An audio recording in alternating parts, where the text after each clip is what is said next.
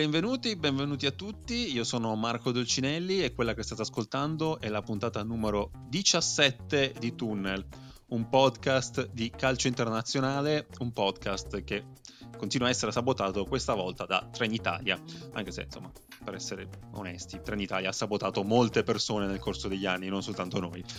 Ma senza perdere altro tempo con le puttanate, va bene così, uh, vado a presentarmi la redazione a presentarmi, no? a presentarmi alla redazione. Scusate, ho cominciato veramente molto bene oggi, ma è insomma un periodo complicato. Um, e comincio dal nostro esperto di politica straniera, il nostro esperto di parecchi stati, tra cui soprattutto quello di cui ci parlerà oggi, ossia Edoardo Buganza. Ciao Edoardo, come stai? Ciao, ciao Gianmarco. Ti vedevo in imbarazzo già dopo il primo Marco, non Gianmarco, eh.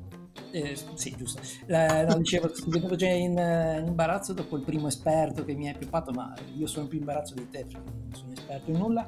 E ti ringrazio, è un podcast non scaramantico, ci interessa che sia la diciassettesima puntata, e andiamo avanti, appunto, vabbè, non, non, ci curiamo di chi ci vuole male, ma dei, ci curiamo solo dei eh, mille, giusto? O cento, quanti erano i follower? Non mi ricordo. Abbiamo mille? I mm. follower 100 i download 1000. Ecco, esatto. O, o anche, possiamo anche invertire. Ci curiamo solo di loro, per il resto non ci interessa. Ottimo, e poi l'altro membro della redazione, non per questo meno importante, non lo presento per secondo, per, eh, non c'è un ranking, soltanto vado come mi, mi, suggerisce il cuore al momento, ossia Gianmarco Lotti. Ciao Gianmarco, come stai? Bene, ciao Edoardo, ciao Marco Detto Mario. E c'è un Coca-Cola ranking tunnel, io sapevo eh, però siamo appaiati tutti e tre. All'inizio sto benissimo e volevo lanciare un appello, utilizzare tunnel per lanciare un appello, no alla multiproprietà liberata alla Salernitana. Ecco, un appello a cui mi unisco anche perché ho vissuto sulla mia pelle anch'io una multiproprietà anni e anni fa e non è bello.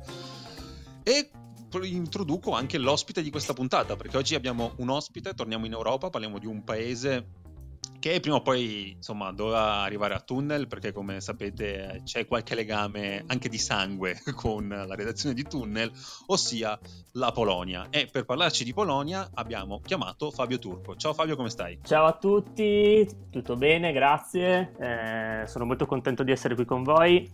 Eh, qui da Varsavia sta andando bene, ecco. Com'è il tempo lì a Varsavia? Oggi bello, oggi bello, eh, ancora caldino, non troppo, si sente che l'estate sta volgendo al termine, eh, forse nei prossimi giorni dovrebbe un po' peggiorare, però va ancora bene. Bene, io allora volevo fare una prima domanda e dopo lascio le, le redini della, di tutta la puntata a Edoardo che è il nostro mezzo polacco, per cui il nostro acqua fresca, come l'avevo, l'avevo definito nella, nella puntata zero. E volevo chiedere a Fabio come mai sei finito in Polonia. È una lunga storia. Affondai le radici nel 2004, ehm, quando andai in gita scolastica eh, a Cracovia per 5 giorni.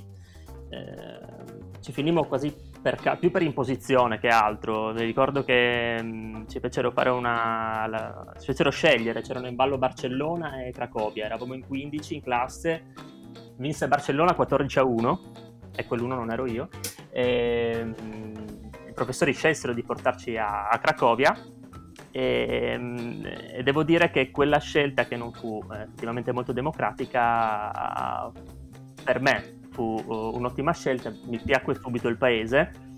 Mm, la chiamano in tanti modi, eh, questa passione insana per, questo, per la Polonia. Mm, devo dire che è una cosa che mi è rimasto da subito nel... insomma, mi, mi, è piaciuta molto, tanto che ci sono tornato diverse volte nel corso degli anni, mm, i miei amici, i miei parenti, nessuno capiva, capiva il motivo perché mi fosse presa questa, questa strana passione. Nel 2010 ho fatto tre settimane di volontariato a Breslavia, mm, nel, nell'ovest della, della Polonia. Eh, la cosiddetta, com'è in polacco? Perché è impossibile dirlo in polacco. Eh, Wrocław. Wrocław. sì, è molto co- complicato. E, ho fatto queste tre settimane di volontariato, anche lì bellissima esperienza, non credevo ci sarebbe stata occasione di, di trasferirmi sinceramente, mm, invece un paio d'anni dopo era un momento in cui stavo, stavo cercando lavoro in un gruppo, questi che sono su Facebook, italiani in Polonia, credo che fosse, una persona mise una, un annuncio che stavano cercando personale con l'italiano per una, un'azienda lì, lì, a Wrocław e subito ho mandato il mio curriculum, mi hanno chiamato e da lì è cominciato tutto. è cominciato tutto, ormai sono passati otto anni, sì, tra poco saranno otto anni, ho fatto due anni a Wrocław e poi mi sono trasferito a Varsavia, cambiando qualche azienda mm, nel frattempo e, e dopo un paio d'anni insomma, dal mio trasferimento ho ripreso in mano la mia passione, quello che facevo prima in Italia, quindi il lavoro giornalistico. Quindi adesso mando avanti questa mia attività, quello che insomma, ho, sempre, ho sempre fatto, anche prima di trasferirmi. In che zona vivi di Varsavia, che è una città che conosco poco della, della, Polonia, perché io non sono mezzo polacco, ma ho un migliore amico polacco e ci sono stato diverse volte anch'io ammaliato da Cracovia come te. E allora, come ci, ci trovi a Varsavia soprattutto? A Varsavia benissimo, eh, anche a Wrocław mi sono trovato molto bene, devo dire, ma Varsavia vabbè, è più grande, offre molte più opportunità, è una città che ti permette di spaziare, di spaziare molto, sono diversi quartieri, ognuno col suo, col suo spirito. Eh, sono trasferito da poco, dopo quattro anni in cui ho vissuto, vissuto in centro, eh, mi sono spostato nel quartiere di Praga Punoz, eh, Praga Nord, un quartiere diciamo un po' come definiscono un po' d'oggi eh, dicono che insomma quello che aveva un po' la nomea un po' di essere il quartiere un po' malfamato poco raccomandabile ancora adesso quando uno dice ah vieni da Praga, da Praga Nord ti guardano un po' strano. Invece no invece mi trovo molto molto bene. E diciamo che mentre il centro città insomma si sta sviluppando magari in, in un modo la stanno costruendo molto, eh, soprattutto negli ultimi, negli ultimi, anni, un po' in tutta la città, ma specialmente, specialmente in centro. Rinnovandola qui, sta in questa, questa parte, del, è al di là del, del, del, fiume, della Vistola, sta preservando un po' il suo spirito, spirito originario. Quindi il fatto di avere il negozietto sotto casa, un rapporto un po' più oserei dire quasi più umano, insomma, con, uh, con, la gente che vive il quartiere proprio. E, ecco, no. Eh, scusa se eh, è vero che esiste anche un quartiere che si chiama Italia? Cioè sì, esiste, esiste, si chiama Włoch, eh, sta proprio dalla parte opposta in cui, in cui, sto io, perché mentre Praga sta nella parte orientale della, della città, Włoch è all'estremità occidentale. E, è vicino all'aeroporto o mi, o mi ricordo male? La Lamb- Lambish, Lambish l'aeroporto, sì. Sì, ah, sì, okay. sì, È un quartiere abbastanza, abbastanza, grande, residenziale, insomma non ci sono capitato molte volte onestamente. Esatto, è proprio italiano, non è dalla parte opposta dell'Italia.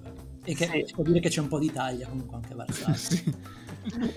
esatto. No, è bello che ci sia Praga come che Praga sia a Varsavia e ci sia anche Italia a Varsavia, è bello questo. Esatto, esatto, è vero, è, par- è particolare. Eh, poi Vuoche, adesso non... ero andato a cercare tempo fa, non, non, mi ricordo esattamente la storia, però è legato in qualche modo a, all'Italia. Sì, credo che ci fosse un'ambasciata, forse non, non lo so, non, può, non approfondito. Sì, può essere. Eh, invece Praga in realtà non, non c'entra nulla con la capitale ceca e deriva da un'antica parola polacca Mm, che mi sembra facesse riferimento al fatto che ha bruciato, per cui era una zona in cui credo bruciassero la legna o, o qualcosa del genere. Torna, tornando alla lingua, appunto, non so se avete capito che eh, Italia si dice Włoche, cioè, vi sembra normale? No, perché la lingua polacca non è normale. Non è, diciamo... mi, mi, sbaglio o veniva, mi ricordo da una domanda tipo di un programma con Carlo Conti, viene da una roba che, che ora, sto, forse dico una cazzatissima, eh vuol dire qualcosa tipo terra dei capelloni, dei lunghi capelli o mi ricordo veramente male io? La sapevo anch'io così. Sì, è una, è una delle teorie, sì, che gli italiani eh, venissero identificati tipo i, cap- i capelli sono vuose e quindi sarebbe praticamente quelli che portano i capelli lunghi, sì. Eh, Poi, va bene, eh, si vede che hanno visto, non so, negli anni anni 70, non so, magari hanno visto i Pooh, non so, sì. eh, non so chi è che...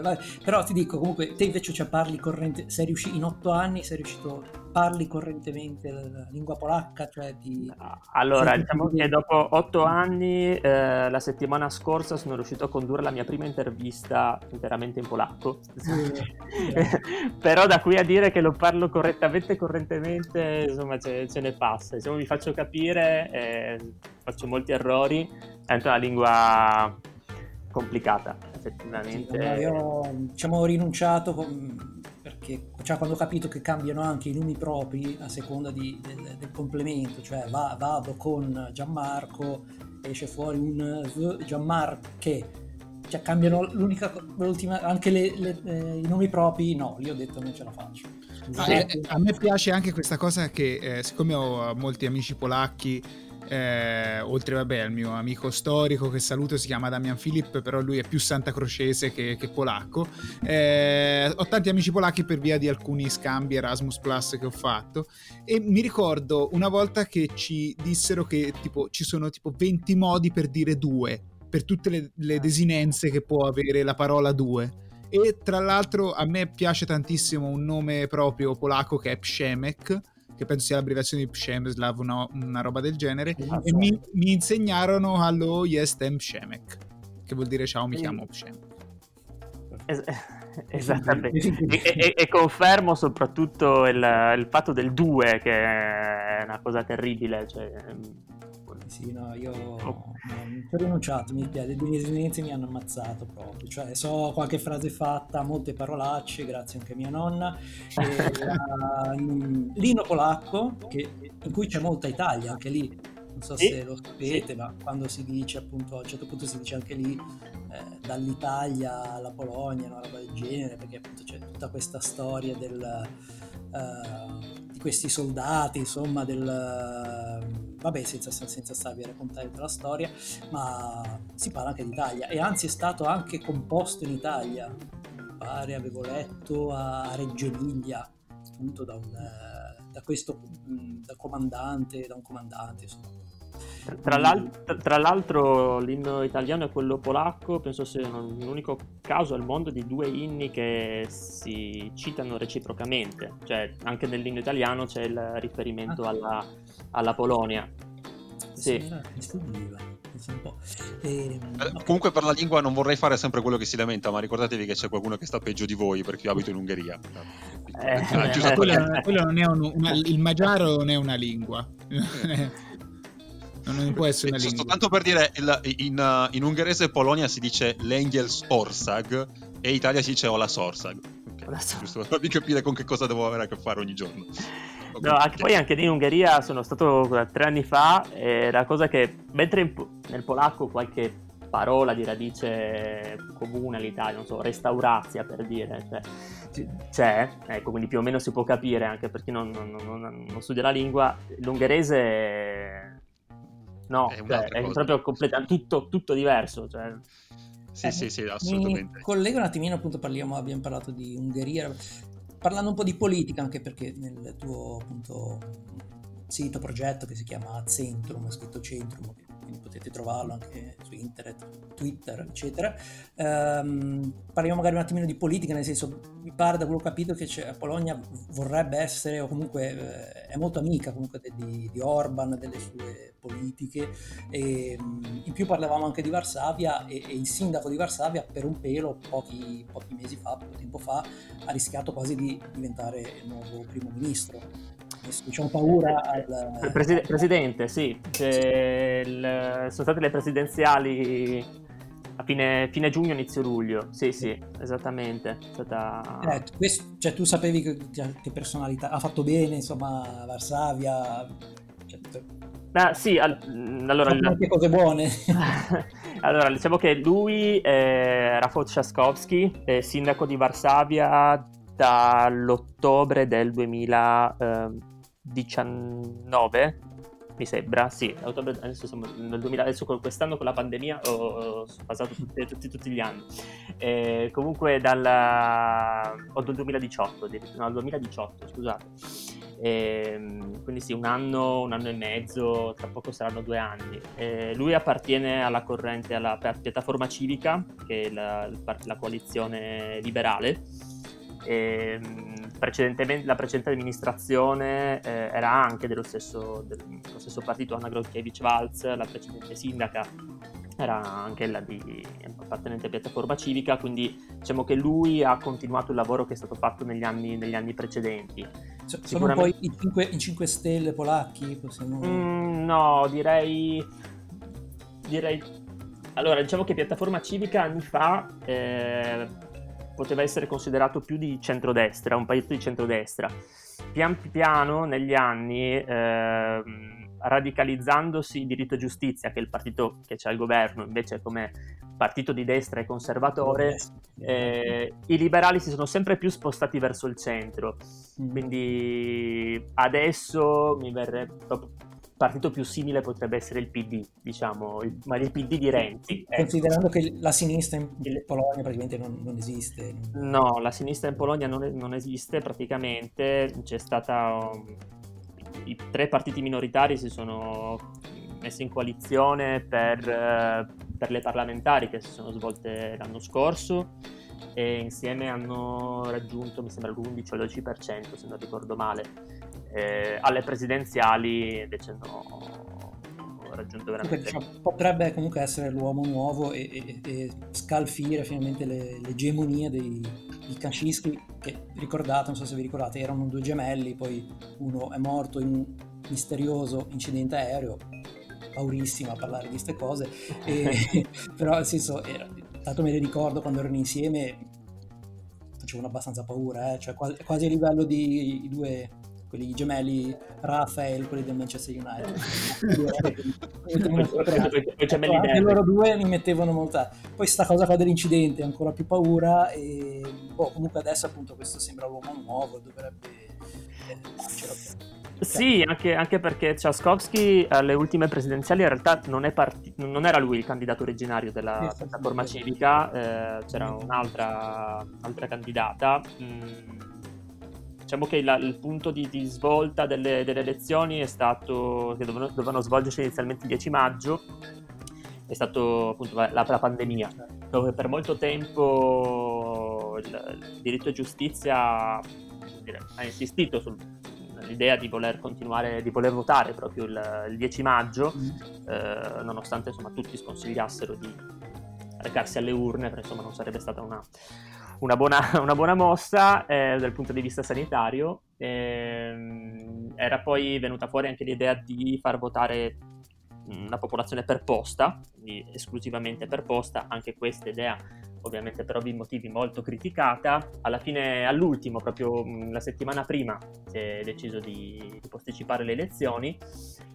Quel mom- in quel momento il presidente uscente, eh, che è espressione di, di, di, di diritto e giustizia, anche se non è legato alla, in Polonia non possono essere legati ufficialmente ai partiti, ma è loro espressione, Andrzej Duda aveva un vantaggio insomma, considerevole. E il candidato di piattaforma civica invece, anzi la, la candidata di piattaforma civica eh, aveva ben percentuali al di sotto del 10%, quindi diciamo che piattaforma ha approfittato un po' di questo, di questo stop. Sai, ha puntato esatto. sul cavallo, cavallo giusto. Esatto, esatto, io stesso ero abbastanza scettico su questa mossa. Eh, perché lui effettivamente qui a Varsavia ha un buon indice di gradimento sicuramente ma il discorso è che in Polonia le città, eh, eh, le città quindi Varsavia, Cracovia, Wrocław, Danzica, insomma tutti i centri urbani più grandi si discostano molto dal, dal resto del paese, proprio da un punto di vista, diciamo così, ideologico. E forse Ciaskowski è la massima espressione di questo liberalismo europeista che è visto un po' come fumo negli occhi dal resto, dal resto del paese la narrazione che ha portato lui in realtà eh, è stata interessante perché mentre in tutte le tornate elettorali precedenti, anche negli anni scorsi, e a differenza anche di quanto ha fatto lo stesso Duda, il presidente, il presidente uscente, che poi alla fine è stato riconfermato, eh, non ha eh, portato avanti un, un, discorso, una narrazione voltata a, a, volta, volta a dividere il, l'elettorato, quindi noi, loro. Eh, ha cercato di, dialog- di dialogare anche con uh, la, uh, l'elettorato insomma, che gli era avverso e credo che mm. questo gli abbia abbia contribuito un po' a, a farlo crescere anche alla fine nel, nel, nel suo no, gradimento nazionale. Ok, mi è, mi è, un po' più chiara la situazione. Ok. okay. La, no, intanto c'è qualche convergenza diciamo, con la tua storia, diciamo, di come sei finito in Polonia. Io appunto non, non ci sono finito, non ci sono nato, eh, perché eh, mia madre appunto era nata invece a Polonia nel ridente Łowicz, che credo sia eh, vicino a Łódź, eh, proprio quasi al centro esatto della Polonia, un po' la Foligno diciamo della Polonia. Dove fanno le, barbe- le barbellate? Uh, a Łowicz. Sì, può, sì ah. può essere, ok, non, non, sono un grande esperto, però eh, credo che sia l'equivalente di Mondovì, ecco, come, come bellezza struggente per i suoi paesaggi, proprio campagna, ecco, poco, poco più. Eh, e allo stesso tempo la Mondovia e la Foligno polacca. Esatto, esatto. Credo, eh, io sapevo che Mondovia è anche la Foligno di Łowicz. A sua volta, esatto, è tutta una cosa, un, gioco a incastri. No, eh, questo è, eh, è, torna- è venuta in Italia, cioè, in realtà partiva tutto ovviamente da mia nonna che eh, pazza completamente, durante la guerra era partita, è andata in Germania, lì ha conosciuto un, uno, un delinquente, diciamolo pure, eh, che ha sposato e un parrucchiere che, che, vabbè, che, che faceva più altre cose che, tagliare i capelli. E, così mi hanno raccontato e mh, mm, nulla appunto poi si sono trasferiti dalla Germania in, in Polonia, a Łowicz, dove è nata mia madre e anche mio zio e poi loro, uh, poi mia nonna che era Bergamo è tornata in Italia e si è portata dietro anche i marmocchi. In realtà no, aveva già 18 anni mia madre, tipo nel 69 è arrivata e poi da qui è sempre rimasta qua in Italia, quindi adesso polacca sì, però quasi quasi si è dimenticata di come si parla. E, Mi sto però... immaginando la storia della tua famiglia come un, so, eh, un film neorealista eh, sì, in bianco e nero tagliato, titoli in sì, polacco. Sì, ho tagliato delle parti importanti. un romanzo di formazione eh, Buddenbrock ci sarebbe da raccontare, soprattutto su mia nonna. Vabbè. Come si scrive eh, Wovich? Ecco, L-O-W-I-C-Z, ovviamente la L tagliata, che, che, non so come si chiami, ma ok. Però ormai, cioè, con i tanti polacchi che sono in Serie A, ormai abbiamo capito che la, la L tagliata è una U, la E col cazzillo sotto è N e, e la A col cazzillo sotto è ON. Insomma, sì, cazzillo pu- termine tecnico. anche, anche. Purtroppo... E, eh... Purtroppo eh, mi, mi, è dispiaciuto per anni che aver chiamato Dragoschi, Drongoschi Dragoschi, perché eh. Drongoschi non mi piaceva. E tuttora io lo chiamo Dragoschi dentro di me, eh, perché non mi piace Drongoschi. E, e ricordiamo ancora il, il, terrore dei giornalisti nel, nel pronunciare Boaccikowski. Eh, lì proprio era... ma vabbè, ma i giornalisti italiani pronuncerebbero male anche Olisa Debe, eh. Cioè, non è... non ci meravigliamo. Sì, no, poi appunto anch'io ho avuto diciamo, un'esperienza come, quindi in realtà io appunto sono stato poi in, Polonia, in quei paesino lì tristissimo, verso i so, 12 anni, 13 anni, o anche Zakopane, paese di, di montagna che, che, ricordo sempre un po' con, con, tristezza, mi metteva molta tristezza, poi ho avuto questa cosa della tristezza, poi in realtà appunto l'ultimo anno del liceo anch'io c'era la votazione dove andare, tutti sulla Grecia, ovviamente abbiamo fatto il classico, no? Andiamo in Grecia, no, si va a fare il viaggio nell'Europa, Mitteleuropa e quindi si passa anche da Cracovia, Auschwitz e robe qua. Però andando a Cracovia effettivamente mi è tornato un po' boh, la voglia insomma di eh, quindi adesso anche perché sei l'unica persona che quando è andata in gita tipo poteva passare per le vie di Cracovia facendo oh ciao com'è? Tutto, tutto a posto. no però effettivamente è successo mi ha fermato chiedendo l'ora che tu Gogina io non, non, sapevo rispondere però ho fatto vedere un orologio avevo capito cosa e lì vabbè, ho guadagnato mille punti. Vabbè lasciamo perdere e, ehm, e Uovic che ha anche una squadra strepitosa i famosi biancoverdi chiamati Pelican Cosa ci faccia un pellicano esattamente al centro della Polonia? Non lo so, dove l'hanno visto, non lo so, non, non so la storia, però è, è, in quarta divisione e va bene. È anche un giocatore, si chiama Varko, del 95, un trequartista che giocava appunto lì fino all'anno scorso, che in un anno è passato lì da Pelican dove aveva segnato 17 gol in, in 16 partite, è passato dal, al, um, al Legia Varsavia riserve, l'ha comprato, e l'ha fatto debuttare nell'ultima partita di campionato, ormai aveva già vinto il campionato e ha segnato, è entrato negli ultimi 27 minuti, una storia pazzesca, è passato appunto da, da, da Wovic, da quel paesino lì e ha segnato nel, con il campione dell'Eghia, bellissima storia. Eh, Wovic dove è nato anche Maciej Ribus, attuale giocatore della nazionale, terzino sinistro, gioca perché non c'è nessun altro da anni in quella posizione, in realtà lui sarebbe più un esterno, però vabbè. In che squadra gioca? Il eh, Lokomotiv Mosca, eh. ha giocato anche a Lione, comunque ha fatto... Eh sì, infatti. Ma lui è nato lì. Ok. Um, Passiamo quindi sì, a parlare un po' di calcio, appunto anche Fabio, se sai qualcosa da dire sulle squadre, sulla, sulle città che, che, dico, sui giocatori, eh, se qualche, oh, dillo pure. Eh, c'è tanta canna al fuoco, anzi parliamo anche di, di Bigos, hanno stufato delle carne di ogni tipo, verza, spezie, secondo no, me proprio... sul, sul, cibo polacco io eh. mi sentirete solamente fare elogi, ma su quasi tutto che, quello che succede in Polonia, fuorché le politiche non fa, a me non fa impazzire, però capisco... Ma spiega, Spiegatemi un po' di cosa si tratta prima, prima di addentrarci nel calcio. Questo, chiama, questo bigos è praticamente lo, lo, stufato del cacciatore, viene chiamato, praticamente piace ogni tipo di carne, quella che si può trovare, più verza, che ovviamente è immancabile, e spezie varie, ok.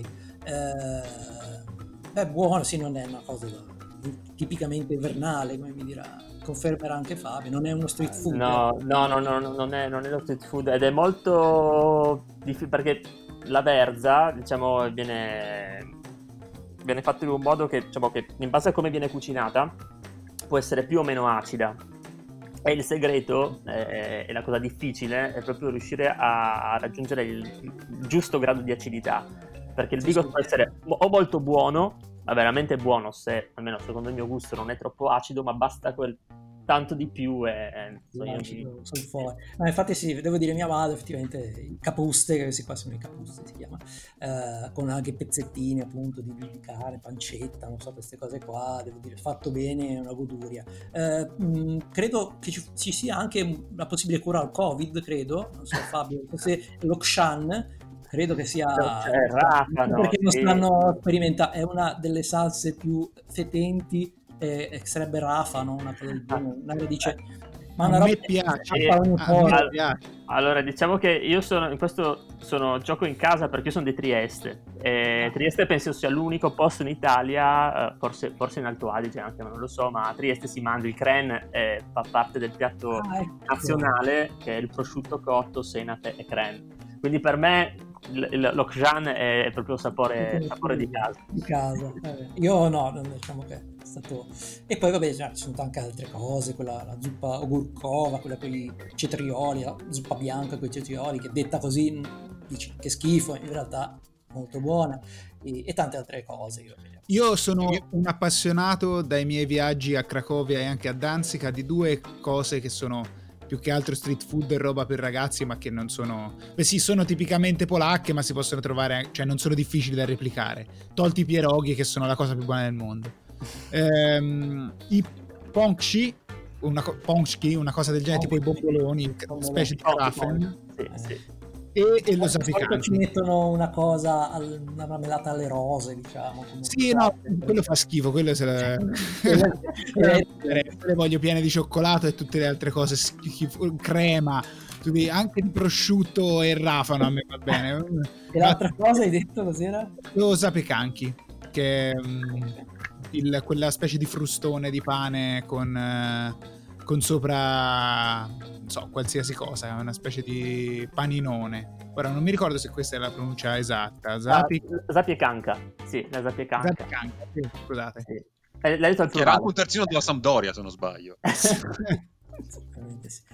E, sì, no, comunque, ecco, me- meno gustoso, diciamo, è il calcio polacco ecco, rispetto alla cucina molto... No, diciamo che ha avuto il suo momento ad oggi, senza girarci tanto intorno, poca cosa. Un campionato livellato molto verso il basso, i club a livello europeo rimediano solo, solo figuracce, eh, soprattutto Legia, e, e quasi ogni anno escono fuori dei delle indagini sul eh, match fixing, cioè calcio scommesse, compravendita di partite, tentativi di corruzioni, corruzione di solito comunque risalenti ancora agli anni 80-90 dove era proprio... Qua, tutte le squadre almeno hanno avuto qualche indagine o hanno fatto esattamente queste, queste azioni qua, e, però probabilmente a volte le indagini sono talmente lunghe che arrivano oggi queste le, le condanne. E infatti quest'anno il Cracovia è partito il con... Cracovia, esatto, è partito con 5 punti perché per una cosa risalente a appunto 10-20 anni prima. Pensate sì, sì. Il Cracovia, non il Visla Cracovia, no, giusto? No, Cracovia, sono diverse. Cracovia. Okay. Sì, sono diverse. Eh, Grande però... rimpianto non essere mai entrato nello store del Cracovia quando ci sono passato le due volte perché le maglie costavano veramente poco, scusate. Eh, sì, sì, sì fan. Ehm, no, niente, dicevo comunque una nazionale che nata negli anni 20, Luca ha partecipato al mondiale del 38, a quattro Olimpiadi, ma mai come protagonista. Eh, e anche negli ultimi 30 anni, sì, ha fatto tre mondiali, non è mai passato il girone, tre europei, di cui uno, quello del 2012 organizzato insieme all'Ucraina, grazie al quale poi si sono rifatti quasi tutti gli stadi, benissimo, ma solo nel 2016 ha raggiunto i quarti di finale, quindi diciamo non sono state mente, eh, dei grandi momenti. Di recente poi anche le, la prima Nation League, assolutamente negativa, questa è iniziata così così, ha perso la prima, ha vinto la seconda, ma diciamo con, con le riserve della Bosnia, leggevo anche appunto di articoli adesso, diciamo, raffigurano proprio una squadra noiosa e annoiata, per dire, con un tecnico palesemente non all'altezza, che poi è, è lo zio eh, Zdencek, che è lo zio di Wachikowski, eh, che però diciamo, era stato nominato CT tipo due anni fa, ma senza praticamente... Boacikowski storia familiare pazzesca. Eh sì, sì, sì, sì, sì, la, la, la padre che, che, ammazza diciamo, davanti ai suoi occhi la madre, insomma e lui appunto è andato per vivere con la nonna, comunque anche lo zio l'ha aiutato, quindi no, la storia ok, però lui in sé, Vjancek come tecnico assolutamente non all'altezza, diciamo che tanti eh, chiamano a gran voce un, un tecnico straniero che possa risollevare e possa valorizzare anche i giocatori anche validi che ci sono in queste due partite di Nation League non c'era Lewandowski. Pallone d'oro, diciamo virtuale, ma veramente vergognoso che non sia stato dato, anche se il pallone d'oro, come, come dice sempre Gianmarco, è una puttanata clamorosa e va bene, però, sì, insomma, sì, sì, però per un paese come la Polonia cioè, capisci che sarebbe stato un po' diverso. Cioè, di avrebbero trovato il modo di non darlo a Lewandowski lo stesso. Sì, difficile perché 55 gol, triplete, eh, è già praticamente la leggenda del calcio polacco, ha già il record di presenze gol già adesso. Eh sì, ma ti scordi i 5 gol di Messi al Girona, eh? ora sto scherzando, non voglio fare il... No, il... Me- Messi e-, e, Ronaldo, come ha scritto anche Marco su, su, su Twitter, sono due fenomeni de- de- dei quali ancora non abbiamo portata perché non sappiamo come stiamo vivendo. Ci stiamo Così come Lewandowski, eh? lo stesso Lewandowski. Sì, sì, sì, sì, che l'altro anche criticato pochi anni fa eh, che ce lo disegnava.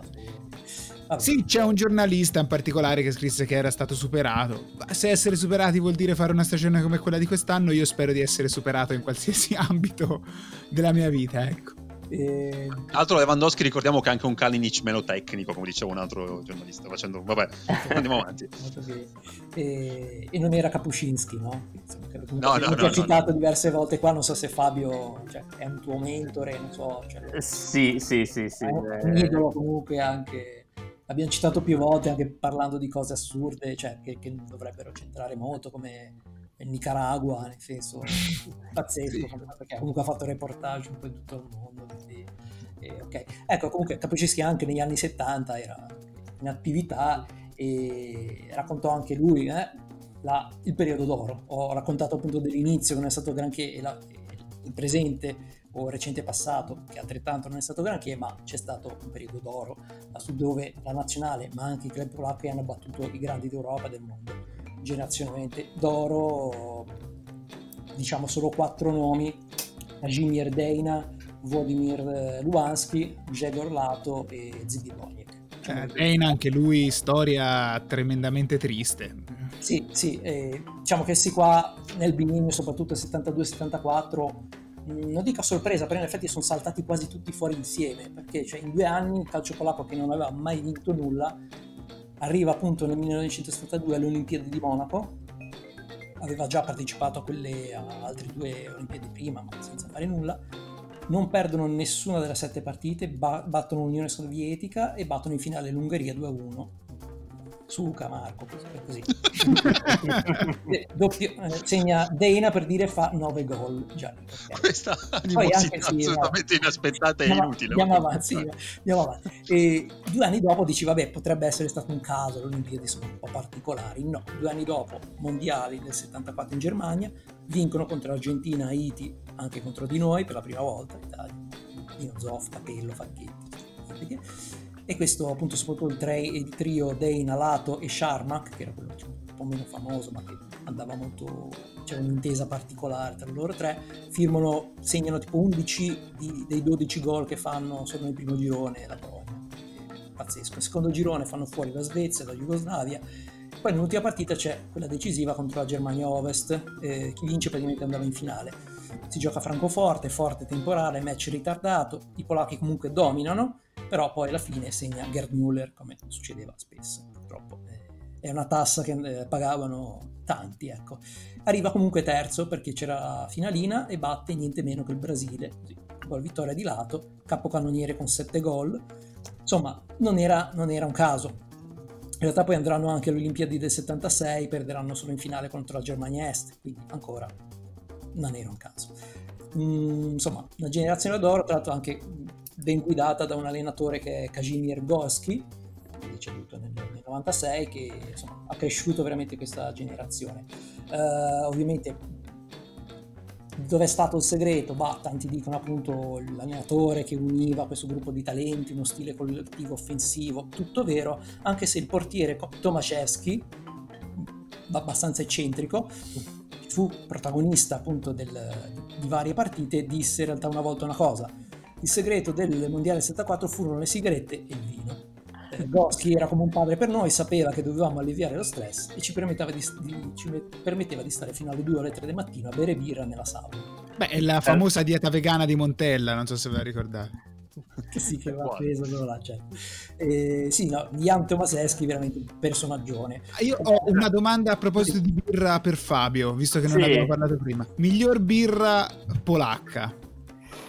Allora, la mia preferita ehm, è la Varminskia Revoluzie, che è fatta da un birrificio, il birrificio Cormoran, che sta a Holstein, nel nord- nord-est del paese. Eh, questa è proprio la mia favorita in assoluto tra quelle che si possono trovare nei bar, eh, anche al supermercato. Tra quelle, diciamo, commerciali più, più diffuse, mm, mi piace l'Okochim devo dire forse quella... Ok, quella, quella me la ricordo, quelle più, più famose. Io bev- bevi la Giviec, non so la pronuncia. La, la, la Giviez, sì. Eh, diciamo che le, le, le, principali sono la Giviez, la Tischie, eh, la mm, Varka e poi sì la Okocim. Diciamo che queste, di queste quattro io metterei Okocim, Giviez, Varka e ultima metterei la, la Tischie. Ma Edoardo, te invece, visto che sei anche te polacco. No, no, ho perso, perso, il giro veramente. Delle, non, mi, non, me le faccio ovviamente importare né, né seguire, quindi faccio con quelle che ho qua, che ho qua. C'è però una che si chiama come, come il cognome di mia madre, che non, non lo dico per, per, per, privacy, però esiste una, una birra, cioè strano. Peroni. proprio lei. Proprio lei. E, no, però devo dire Fabio quasi l'ho visto proprio più, più, preparato sulle birre che sulla politica qua. Cioè, si vede che è proprio una cosa che hai, ti, ti, hai visto? passione proprio. Hai visto? No, invece volevo dire una cosa sul, um, sul mondiali del, del 74. Eh, permetto di suggerire un libro che ha scritto un mio amico su, sul, sul, sulla Polonia del, di, di, quell'anno lì, e cui ho fatto curato anche ho fatto la revisione io, che è um, scritto da Alberto Bertolotto a ritmo di Polska. E, um, e narra proprio la storia partendo dalle qualificazioni eh, del Mondiale 74 della, della, Polonia, come ci è arrivata, tutto il, il, percorso, il percorso, mondiale fino, fino alla fine. Eh, la copertina è bellissima, già la copertina è bellissima. Mi collego appunto perché, per dire che questo Tomaseschi, che è il portiere di cui parlavo prima, che credo sia protagonista anche in quel libro, perché è pazzesca la sua storia, cioè lui non ci doveva neanche andare ai mondiali del 74, però due anni prima praticamente fanno una partita con la Germania Ovest e si, si infortunano i primi due portieri, lui era terzo. Eh, finisce malissimo, perde 3-1, lui fa delle cappelle incredibili e dice chiaramente metà della nazione voleva impiccarmi, l'altra voleva cacciarmi dal paese. Eh, due anni dopo però, insomma, la l'allenatore insiste su di lui e, e diventa diciamo il portiere titolare e gioca la partita, quella di Wembley, mm-hmm. eh, fondamentale per eh, la promozione, la, la, qualificazione appunto ai mondiali del 74 contro l'Inghilterra, cioè andare a Wembley contro l'Inghilterra, una partita quasi impossibile, eh, e para qualsiasi cosa, però dopo tre minuti c'è, c'è anche il video, se dovete andare a vedere, Inghilterra-Polonia del del 74, mette giù la palla di, di, di mano per, per, per, rinviare più in fretta coi piedi, ma la lancia un po' troppo e quasi l'attaccante quasi gliela frega. Cioè questo iniziava, è iniziato così dopo tre minuti. In realtà poi fa una partita da Dio, para qualsiasi cosa, tanto che appunto dicono, le, le cronache dicono, beh, si, lanci, si lanciava con le braccia, le ginocchia, con tutte le protuberanze che aveva, sembrava una marionetta. Lui si infortunò anche in quella partita, cioè lui sì, poi... Bra- bravissimo, no, proprio, proprio, in quell'occasione, quando lancia il, l'attaccante sta, gli schiacciano, praticamente si, si, frattura un dito, praticamente, sì. ma lui niente, infatti poi dice che dopo quando festeggiano, che poi ha vinto la, la, la Polonia, e anzi non ha pareggiato, ma gli bastava il pareggio, e mh, tutti sono andati a festeggiare, ha detto io sono andai a letto, invece col dito rotto e sono stato sveglio tutta la notte per il dolore. Comunque poi personaggio, personaggio molto eccentrico che fece bene, poi vabbè, sempre, sempre, peggio, è diventato praticamente una specie di macchietta come quelle di Tele Lombardia, diciamo, dicendo cose, se 10 dicono che la cosa è bianca io dico che è nera, così si ricorderanno di me, oppure parlando anche della federazione disse eh, quando un bordello non va bene non, dip- non dipingi i muri ma cambi le ragazze infatti è stato espulso dalla federazione 2011. E, ok, e anni 70 comunque, come dicevo, non solo la nazionale fa faville, ma anche i club. Eh, infatti c'è da dire una cosa fondamentale, che a quel tempo i club polacchi potevano mantenere eh, i migliori giocatori, perché c'era questa legge che viete, vietava la partenza dei giocatori polacchi in club stranieri prima dei 30 anni. Questo è stato fondamentale, ovviamente, capirete, per tenere i migliori giocatori anche eh, contro la loro volontà, eh, anzi ci sono stati tanti che hanno provato a scappare con, eh, con risultati molto scarsi, diciamo, di solito poi tornavano sempre indietro eh, perché insomma faticavano anche un po' magari a ambientarsi o comunque si fidavano di persone che poi volevano solo approfittare di loro. E ci sono diverse storie a riguardo. Lo stesso Dana non ha fatto mistero che voleva più volte scappare, ma aveva paura. Questa era una pratica abbastanza comune in tutto il blocco sì, comunista, sì, diciamo, sì, all'epoca. Però proprio loro che erano veramente al top, il top, che potevano andare a giocare appunto i campionati migliori insomma, certo, e, e, certo. guadagnare soprattutto di più perché guadagnavano niente praticamente. Anzi, non, in realtà il calciatore non era neanche una, una, una carriera quasi da professionista, comunque guadagnavano veramente poco. E, ehm, niente, comunque ecco, club hanno fatto molto bene, per esempio anche lo stesso Leghia Varsavia, quindi iniziamo un po' a parlare anche dei club, eh, club dell'esercito, va bene, con, con più presenze in extra clasa, 84, ha giocato 84 delle 86 edizioni che ci sono state e ha, è quella con più titoli, ha pareggiato proprio dopo l'ultima vittoria il Ruk eh, Hosuf, che tanti chiamavano Ruk Chorzov, tipo io. Eh, esatto e il Gurnik Zabze insomma erano due club diciamo che adesso non sono in auge, ma eh, hanno fatto man bassa appunto negli anni 70, così di titoli, quindi erano ancora i, i, i club che avevano vinto di più. Ma non sono pronunciati peggio, perché il peggio di tutti, te lo dico come l'ho sempre pronunciato io, è il Vizet Slots. Però adesso sai che è Uch e quindi vai potrai bullarti nei bar. Sì, sì, sì. sì. Eh, torno da Ucciuna, dov'è? Vabbè, e, ehm, in realtà ho trovato curiosità del Lega, che in realtà non è nato proprio a Varsavia, ma a, a Magnevice, una città vicina lì all'Ucraina, poi in realtà, perché era proprio una squadra di soldati vera e propria, si dice addirittura le prime partite si faceva tra, tra soldati e gli sconfitti partivano in prima fila in guerra, per dire, e la, la, la, prima squadra di Varsavia è il Polonia, il Polonia-Varsavia. c'è anche il Polonia-Varsavia, sì che è fallito malamente, però effettivamente sì, è arrivato prima anche dell'India, esatto. E mh, niente, appunto, poi per la guerra ovviamente ci si è spostati sempre più verso ovest e i club si è trasferito a Varsavia e ok. Eh, ci sono anche altre squadre a Varsavia, c'è anche ho visto l'Utnik, l'Ursus, però sono tutte squadre che poi non, non sono arrivate ancora. E lo stadio è intitolato al leggenda, l'icona polacca che è il maresciallo Piłsudski, che appunto boh, una figura, non so come la Fabio, se, è controversa eh. oppure è amato? Perché eh, diciamo, diciamo, che ad un'analisi critica dovrebbe risultare abbastanza controversa. Eh, qui diciamo, è ambivalente perché comunque è stato la figura principale nel, nel del, dopo, sì, del diciamo 18 per, per, per, ottenere l'indipendenza. Ecco. Non è esattamente un Garibaldi, ecco. No, no esatto, cioè questa a volte, a volte viene... dittatore che... Viene, associato secondo me un po' incautamente a Garibaldi, eh, ma diciamo che sì, sicuramente fu protagonista indiscusso dell'indipendenza polacca, però ecco, poi diciamo che la, sua politica era una politica filofascista, ecco, non viene spesso ricordato. No, no, no, eh, sì, sì, giusto, giusto così.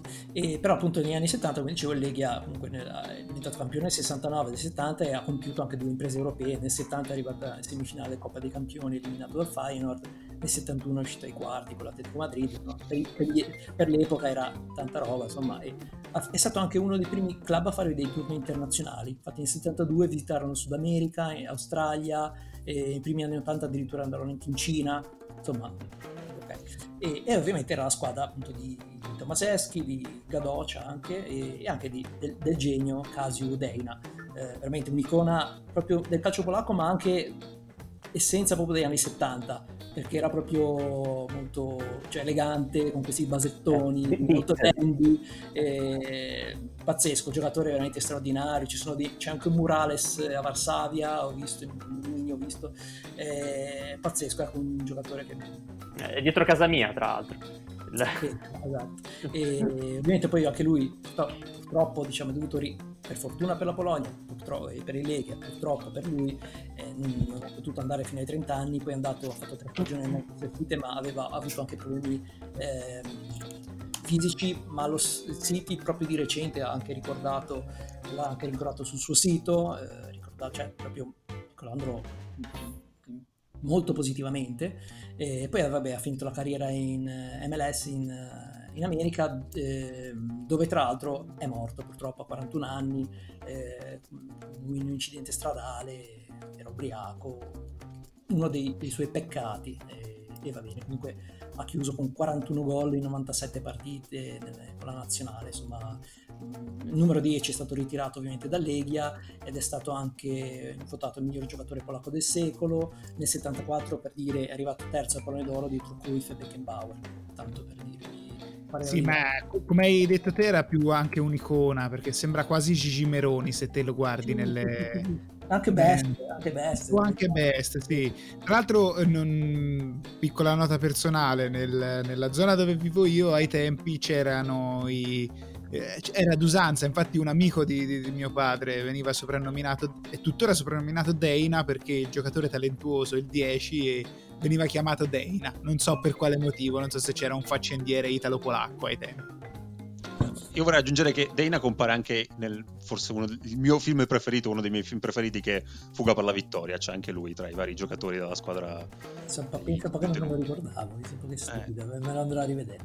E, ehm, vabbè, poi di recente, ovviamente, vabbè, dopo l'apertura della Polonia, grazie a Lech Van Wensa e Solidarnosc, eh, che tra l'altro era elettricista come Winkler, no, era un collegamento al precedente puntata. E, ehm, comunque il premio Nobel per la pace nell'83, dopo essere stato in carcere per 11 mesi nell'82, è stato presidente polacco dal 90 al 95 nel primo governo non comunista e appunto l'apertura della Polonia diciamo negli anni 90 poi vabbè, ha reso il campionato più equilibrato e va bene, nel senso comunque Leghia effettivamente negli ultimi anni comunque è la squadra più forte non una cosa spaziale, però ha vinto comunque 6 degli ultimi 8 titoli e, e più che altro è quella anche più ricca, ecco, con budget eh, si dice più o meno so, circa 25 milioni di euro insomma, da, da, gestirsi, mentre la seconda squadra che può essere definita Lech Poznan ne avrà magari la metà, ecco, tanto per dirvi. Ehm, quindi attira sicuramente i migliori giocatori del paese, però di recente devo dire che la storia della Lega è stata più legata ai stranieri. Abbiamo appunto l'ungherese Nikolic, che sicuramente ricorda Mario, come, abbiamo tutti Mario, 40, che ha fatto comunque 40 gol in due stagioni. C'è. c'è anche il brasiliano Guilherme, passato di qua, quello del Benevento, ha fatto qua quasi 100 presenze, devo dire ha fatto un paio di stagioni da dominatore, folletto, però qua faceva veramente la differenza. E, ma anche, cito anche Serbo Radovic, che qua è veramente una leggenda. E, fatto 371 presenze del club, un attaccante con un testone enorme, a vederlo lui da Viduriere invece poi faceva la differenza anche lui qua. Eh, di qua anche il primo capocannoniere non europeo dell'extra clasa, una curiosità, la punta dello Zimbabwe Cignama. E, no, di recente comunque ha puntato più sui giovani, effettivamente ha anche ricevuto qualcosa in cambio, e, per esempio Niez Goda, non so, mi piaceva molto da Tech MLS, eh, fantasista Simansky, ventenne da Taladino a Mosca, Wolski, forse se lo ricorda Gianmarco, la Fiorentina, è stato un flop. Sì, sì, sì, era, era, uno dei tanti sogni di me. Quei giocatori che anche se non vengono alla tua squadra del cuore, in questo caso la Fiorentina è una delle squadre che forse odio di più, però ehm, sei contento di averli vicini, ecco, che qualcuno abbia seguito i tuoi consigli. sì, no, diciamo, probabilmente per problemi caratteriali non ha sfondato e va bene. Quest'anno, tra l'altro, curiosità, sta puntando su due, eh, anzi, diciamo tre eh, ex eh, conoscenze del calcio italiano, che sono Pavel Ciolek, Ciolek, anzi, eh, questo è ancora più difficile di Wojciechowski, e quello dell'ex Samp, insomma, ex Samp e, e Verona, e um, in più ha portato anche eh, indietro Boruz, dopo 15 anni è tornato a Legia, Tanto incredibilmente l'anno scorso avevano un portiere titolare classe 99 e adesso invece sono passati a Boruts che credo siano 83, una roba del genere. E, eh, è un 80 Boruts. È un 80? Ah ok. Sì. Benissimo, benissimo. E, e, però l'anno scorso avevano questo Majewski 99 venduto al Monaco e, okay. e hanno, hanno, preso anche, cioè cercano di rilanciare anche Capusca che aveva fatto innamorare mezza Europa nell'Europeo del 2016, poi si è perso completamente andando all'Eister, eh, ha fatto prestiti un po' era finito addirittura nella B belga per dire, incredibilmente, cioè ci avrei scommesso eh, non so cosa. Eh, eh ero pronto a giocarmi la casa su di lui io. Eh, ecco, te, te sei più, più tranchant, ok. E, cioè, cito anche un giocatore che mi fa impazzire, segnatevelo, Giorgiano Gvilia, 26enne, se li vedete veramente non vi dareste anche, ma questo veramente sembra un 46enne e sì. invece è veramente forte, cioè incredibile. E, altra curiosità su Leghia che ha un presidente... Ah, comunque Gvilia eh, probabilmente è quello che è venuto l'ultima volta a rifarmi il bagno in casa, sono uguali. Può essere, ok. No, dicevo, sul, c'è un presidente che è particolare Leghia, questo Darius Moduski, che invece se lo vedete sembra veramente un quasi, un attore americano, non so, con questa chioma eh, bianca, eh? un avvocato, imprenditore che da giovane era andato in America, insomma, con il sogno americano, insomma, lavorava nel McDonald's, poi si è laureato all'Harvard, è entrato per il consiglio del Lega, insomma, adesso è riuscito eh, a diventare presidente e insomma sta cercando di rilanciare il, il, club, ha messo su anche questo Lega Training Center per appunto crescere, far crescere ancora di più il vivaio, cosa che stanno facendo anche tante altre squadre. E insomma sì, è comunque un club in crescita ha un problema forse del tecnico perché adesso ha provato qualsiasi cosa molti, molti stranieri aveva preso quel russo Cercesov che poi era andato alla nazionale quel pelato con i baffoni eh, aveva preso Sapinto addirittura portoghese eh, l'albanese Ashi ex dell'Anderlecht che è durato solo due mesi insomma li ha cannati quasi tutti. Adesso infatti è ripiegato su un, un ex giocatore mm, serbo ma ormai adottato polacco, Vukovic, che però non, non, sta esaltando per nulla, infatti c'è anche l'uscita di scena, l'ennesima, ai preliminari di Champions League, questa volta col, col cipriotto dell'Omonia, eh, diciamo che, vabbè che ormai sono abituati a Leghia, però insomma, ogni volta...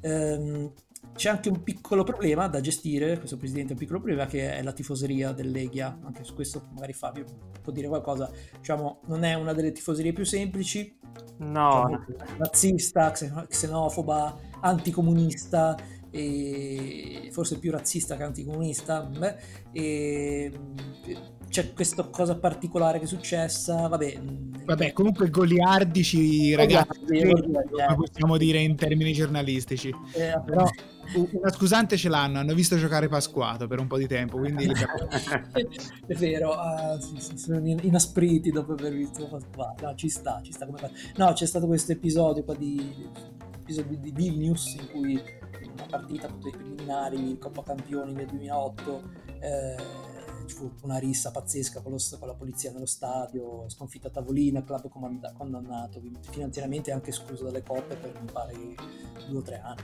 Eh, io volevo fare una domanda agganciandomi a questo sempre a Fabio. Eh, un anno fa, anzi due anni fa, sono stato a Danzica e mi ricordo quando sono entrato nello store dell'Eghia di aver visto molti simboli tipo eh, che ne so, il, il, divieto di Che Guevara, cose del genere, queste, queste robe da magliette, però in forma molto anticomunista. E ho visto anche alcuni simboli, diciamo così, non, non apprezzabili da un punto di vista storico-politico. Um, questa tendenza all'ultradestra, chiamiamola così, in Polonia, co- come è sviluppata e soprattutto come è radicata nel, eh, nel calcio? Perché di tifoserie un po' particolari ora questa del Legia quella del eh, Legia Dansk eh, so. Sì, mm, diciamo che sicuramente l'ultradestra ha brodo di coltura nel, nelle curve degli, degli stadi polacchi questo senza, senza ombra di dubbio sono, io personalmente non, non, non, vado allo stadio nonostante in passato abbia lavorato come giornalista sportivo, ma quando sono qui in Polonia non ci sono mai andato, proprio per questo motivo non, non, non lo trovo un ambiente in cui ecco, mi, trovo, mi, trovo, a mio agio. E... Ehm, dimmi, dimmi. No, no, dicevo qualcosina avevo letto adesso. Mm. Dico che cioè, se il Lega effettivamente è una tifoseria sicuramente scomoda, eh, non è la più violenta. No, non è, non è, non è l'unica. I più violenti sono, sono sono quelle di Cracovia, il Visua sì. e Cracovia sono quelle. Infatti addirittura ho letto questo che mi ha fatto abbastanza rabbrividire, eh, quindi non ne parleremo mai più perché eh, che sono addirittura questi tifosi sono esclusi dalle cosiddette Ustavki, che sono questi eh, regolamenti di conti organizzati lontano dai campi di gioco dagli ultras eh, rivali, tra, insomma, cioè, fanno successo mi pare anche quando copriva degli hooligans in Inghilterra, nel senso quando poi eh, aumentarono diciamo, le, le, pene per gli hooligans, allora loro facevano questa cosa, cioè si, si facevano regolamenti di conti fuori dallo stadio, si devono degli appuntamenti, eccetera. Ecco, c'è anche lì in Polonia, ma addirittura eh, lì però diciamo c'è una regola da, da gentiluomini, diciamo così, che non si possono usare armi mm-hmm. di nessun genere. Ecco, quelli del Wisla e quelli del Cracovia non sono mai dentro queste cose perché loro usano comunque sempre i coltelli. Esatto. Cioè, questa cosa, cioè, non, si sa che non si, ci si può fidare ecco, di loro, per dire. Cioè, sono sì. le peggiori delle peggiori. Saranno nazisti, ma almeno non fanno MMA, dai.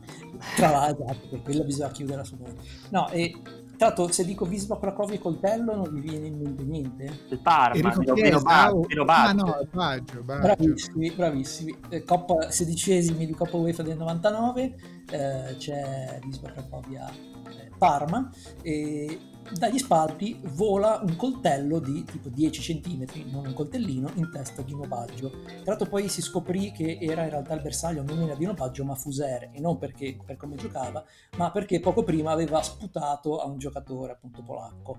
Eh, tra l'altro non so se volete andare a vedere, ma si vede proprio la cosa, la scena che cade, c'è Cannavaro che vede la scena che corre per andare a prendere il coltello per farlo vedere all'arbitro, ma nel frattempo il numero 10 del Wisła Cracovia è più veloce, prende il coltello e lo ributta in tribuna, non credo per colpire qualcuno, ma per far sparire la cosa. Detto ciò, però, la Rai ormai aveva immortalato tutto e quindi poi il Wisła fu squalificato. Eh, altra ho scoperto, questa cosa molto carina, uscito dal carcere, l'autore del gesto, un certo Paweł, detto Misiek, che in polacco vuol dire orsacchiotto, ovviamente è, è soprannome che darai sicuramente, pare sia stato premiato dalla dirigenza del club con un incarico manageriale, prima di tornare però eh, di nuovo in carcere.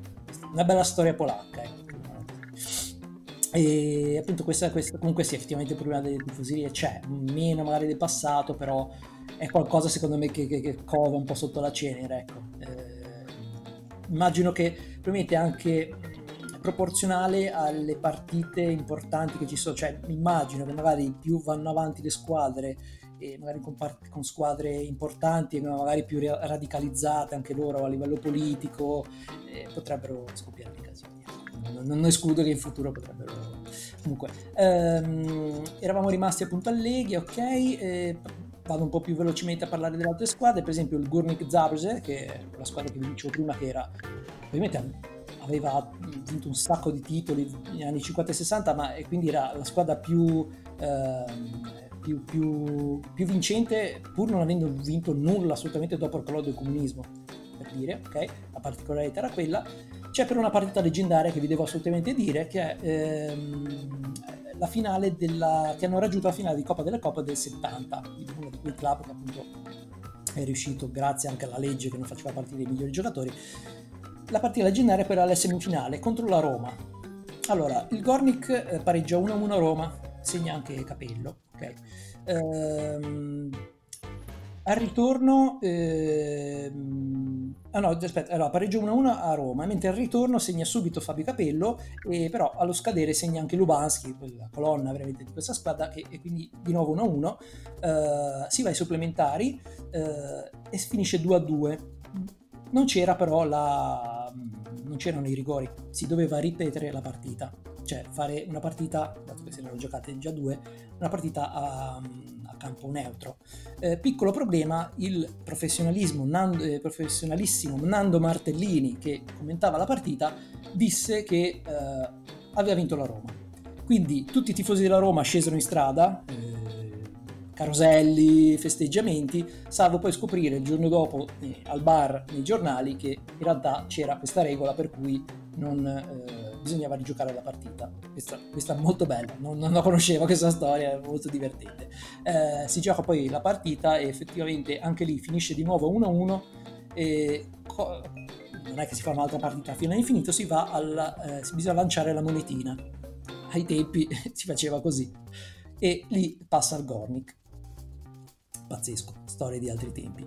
Ehm, andando avanti, Gornik Zabrze, che è la squadra un po' dei minatori, insieme al eh, Ruch eh, Hosuf, era appunto della Slesia, di questa regione della Slesia che era famosa, diventata famosa. Comunque queste squadre erano diventate famose appunto perché si appoggiavano a queste aziende molto floride eh, che ambito minerario, ecco, poi quando hanno chiuso le miniere, giustamente queste squadre sono eh, sono scese molto, eh, è passato di qua Stepinski, Stempinski anzi, da qua poi era stato ceduto al Nantes, poi è andato al Chievo e adesso lo ammiriamo, diciamo, tra virgolette. E Molte virgolette. È passato di qua anche eh, Skorupski, anche Milik, anche Przemysław Bargiel, grandissimo acquisto del Milan primavera, eh, preso per 350.000 euro, che peso da Mirabelli, è stato un anno, sparito, ehm, fu presidente del club Kozminski anche, questo ce lo ricordiamo, forse uno dei primi polacchi, appunto, di, oltre a quei più famosi, diciamo, negli anni 90, ecco, più, che ha avuto più successo. E, e anche Pazdan, che non so se vi ricordate, pochi anni fa era in auto. Sì, pelato, no? Esatto, quello pelato che era in coppia con Glick, sembra, cioè, sembrava veramente fortissimo. R- roccioso, direi. Sì, sì, sì, gli è, andata, gli è andata male perché adesso è finito in Turchia, come sappiamo, un cimitero di, di tutti un po'. Ehm, attualmente comunque una squadra discreta, eh, purtroppo ha perso questo spagnolo che ha fatto 80 gol in 4 stagioni, questo Ivan Angulo, ehm, però vabbè altri, altri, giocatori, c'è anche Bosniewicz che ha giocato, è passato anche dalla Regina, dall'Udinese, non, non me lo ricordavo assolutamente, ma tra l'altro è stato ceduto anche tipo oggi. Uh, un'altra squadra che negli anni 70 e che è anche in extra clasa, che per gli anni 70 ha fatto veramente il botto, è lo Stal Mielec. Questa squadra stranissima che è tornata appunto in extra casa quest'anno dopo 25 anni, cioè proprio non, non si vedeva da dei millenni. Negli anni 70 era, eh, era in auge perché perché era, mh, lì c'era una squadra, questa, questa cittadina chiamata Mielez era famosa per la produzione di aeroplani e anche di frigoriferi. Insomma, era un'azienda talmente forte che aveva anche costruito una bella squadra.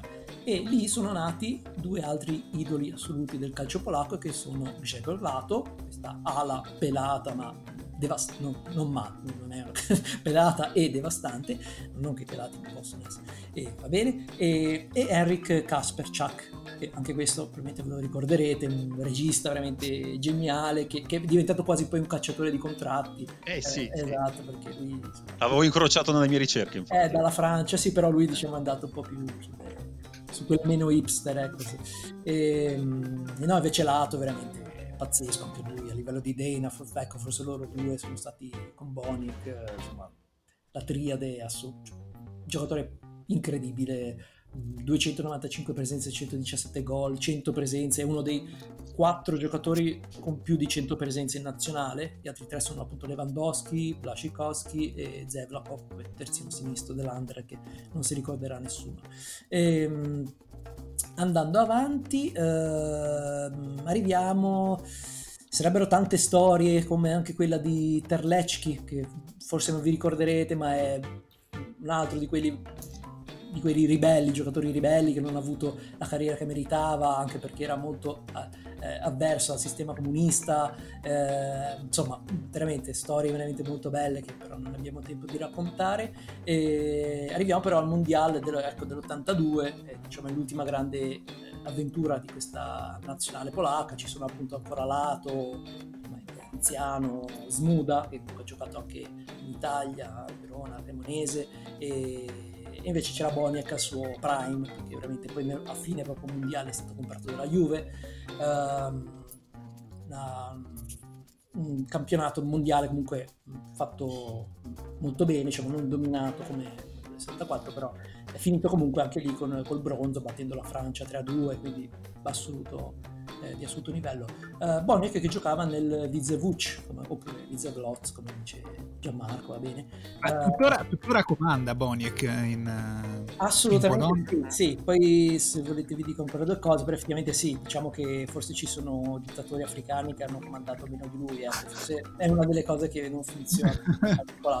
no, c'è solo del Vizevuc perché... È un po' come il presidente della Federazione Italiana Tennis da noi che sì, è in carica. Non, seguo, non seguo, ma immagino. Eh, okay. E, ehm, niente, vabbè, l'unica cosa che Bizevuc c'è anche la squadra di Smolarek, sia padre che figlio, ecco, questo mi volevo dire perché è uno dei miei giocatori preferiti, non tanto il padre che non conoscevo tanto, ma che comunque ha fatto, ha fatto 63 presenze nazionali, poi ha giocato in Germania, all'Utrecht, al Fener, ma il figlio, Eusebius Smolarek, detto Ebi, che forse vi ricorderete, Feyenoord cresciuta nel Feyenoord perché appunto c'era anche il padre che ci lavorava e, e poi uh, nel Dortmund ha fatto anche molto bene uh, ha vinto tipo per tre anni di fila il calciatore polacco dell'anno e poi vabbè poi è scemato molto è andato a Racing Santander al Bolton però comunque ha fatto per 47 presenze ha fatto i mondiali del 2006 insomma adesso comunque Vizevuc mi dispiace cioè, mi dispiace che anche piaceva come squadra mi simpatica appunto eh, fino, a, mh, mm, fino, a, quattro anni fa era tipo in quarta divisione, fallito, l'anno scorso è tornato appena in seconda divisione, potrebbe tornare, ma ok. Eh, Ricordo la grande accoppiata di italiani Oshadogan Napoleoni che la portò proprio Boniek. Cacchio, cacchio, questi po' che mi erano anche dimenticati, invece sì, sì, è vero, sono passati pochi, tra i pochi italiani. Ehm, vabbè, sì, c'è anche molta commissione tra calcio e, e politica negli anni 80, parlavo prima di Solidarnosc. Eh, addirittura si dice, forse questa è una leggenda, che deve qualcosa Solidarnosc alla Juve. Voi direte, cazzo c'entra io? Beh, perché effettivamente ehm, nell'83 eh, la Vizevuc giocò Coppa dei Campioni e si scontrò contro proprio la Juventus di Boniek, cioè proprio, aveva appena ceduto, e di Platini eh, match ovviamente mh, stadio gremito, 30.000 persone e lì proprio si dice che Solidarnosc cioè, eh, usò diciamo, la, l'esposizione mediatica della partita che era appunto trasmessa in tv per far crescere diciamo, questa, la, questo spirito diciamo, di, di valenza eh, dicono che insomma, gli ha dato molta, molta forza quella, quella partita lì boh, okay. Uh, una cosa invece molto brutta che è successa negli anni 80 è l'inizio proprio del, del, della corruzione nel, nel, calcio. Una roba veramente vergognosa, appunto come vi dico ci sono ancora strascichi tuttora. E vi racconto solo un episodio, ma ce ne sarebbero veramente tantissimi. Uh, stagione, uh, aspetta, vi dico, sì, ok, questa qua. Stagione 81-82, uh, eh, ultima giornata, uh, c'erano ovviamente due punti per la vittoria. Mm, lo Slask, lo Swansk, anzi, è, è primo, che è la squadra di, anche di Fabio, Swansk di Breslavia, primo a più uno sul Vizevuc proprio, dove giocava Boniek, tra l'altro. Ovviamente, come dicevo, poi nell'82, poi è andato la, la stagione prima del mondiale, ecco. l'ultimo turno, lo Swansk, che è primo a più uno gioca col Wisła Cracovia che è tranquillo, mentre il Vizevuc, che appunto deve recuperare, va sul campo dell'Uruk eh, Hosuf che è in lotta per non retrocedere, quindi diciamo che tutto facile sembra per lo Swansk. Uh, non, sono, non, si fidano però, quindi um, consegnano una somma di denaro per essere al, al Wisła Cracovia, che era tranquillo, uh, per essere sicuri della vittoria. Non si sa mai, ok? Uh, primo tempo finisce 0-0 iniziano ad avere diciamo, qualche dubbio, eh, dicono, e quindi cosa fanno? Vanno nei bagni, i giocatori mandano un emissario nei bagni della, dell'altra squadra e fanno un altro un conguaglio, diciamo, un'altra somma di denaro. Magari non, hanno capito bene. Inizia la ripresa, eh, segna il Wisla, cioè la squadra che non doveva chiedere niente, eh, che sta giocando contro la squadra che sta, doveva vincere il campionato e che ha pagato. Gli segna contro, un po' alla, so, la, la, la, tuta nel Venezia, no? Eh, roba del genere, ecco. Eh, pare addirittura che si Andrzej Ivan, che è squadra, un giocatore importante del Viso Cracovia, disse a un giocatore del, dello Slansk non ci bastano 400.000 svuoti, è tuttora la, la moneta polacca, vogliamo un milione. Cioè, questo durante la partita. E Detto ciò, a 7 minuti dalla fine ci si mette l'arbitro, però, che era amico del presidente dello Swansk. Dice, ci poteva mettere la pezza. Da un rigore dubbio, va sul dischetto giocatore dello Snask, che era già d'accordo col portiere, perché si erano già accordati dove tirare il rigore, tira rigore, il portiere glielo para. Finisce 0-1, Wisła Cracovia quindi non aveva niente da chiedere, eh, l'altra squadra, Vizevuc, vince, quindi Vizevuc campione. Quindi eh, la squadra Swansk che va pagata per vincere perde. Cornuti mazziati. Quindi, cioè. dove giocava Boniek, ricordo, appena acquistato da Juve, ci giocava, che tra l'altro si dice invitò tutta la squadra a festeggiare. Dopo anni il portiere del Vizevuc disse questo, erano cose che succedevano, che aveva pagato di più, avevano pagato di più gli altri. E, e questo è tutto molto bello. Io addirittura ho trovato un sito, eh, Pilkarska Mafia, già dal nome dice tutto, è un blog, ve lo posso anche loggare, dove c'è uno che si è messo lì e però è impressionante. Per ogni squadra c'è il link con tutte le eh, indagini a riguardo delle squadre, deposizioni, deposizioni con... è incredibile, è incredibile un gran, grand'uomo questo qua, se è ancora vivo. è ancora un format che vorrei riproporre anche in Italia. È bellissimo, gli rubiamo l'idea. Gli rubiamo l'idea. In più eh, mi sono visto anche un film, eh, proprio l'altro giorno, perché effettivamente dicono che è un cult, eh, è tipo diciamo l'allenatore del pallone polacco, ma diciamo con qualche gag in meno, eh, uscito nell'89 e che appunto prende spunto da questi, da questi episodi, si chiama Più Caschi Poker, cioè sarebbe tipo il poker del calcio, il calcio poker, la definiscono una commedia drammatica, ossimoro, eh, che appunto descrive la portata di questa corruzione.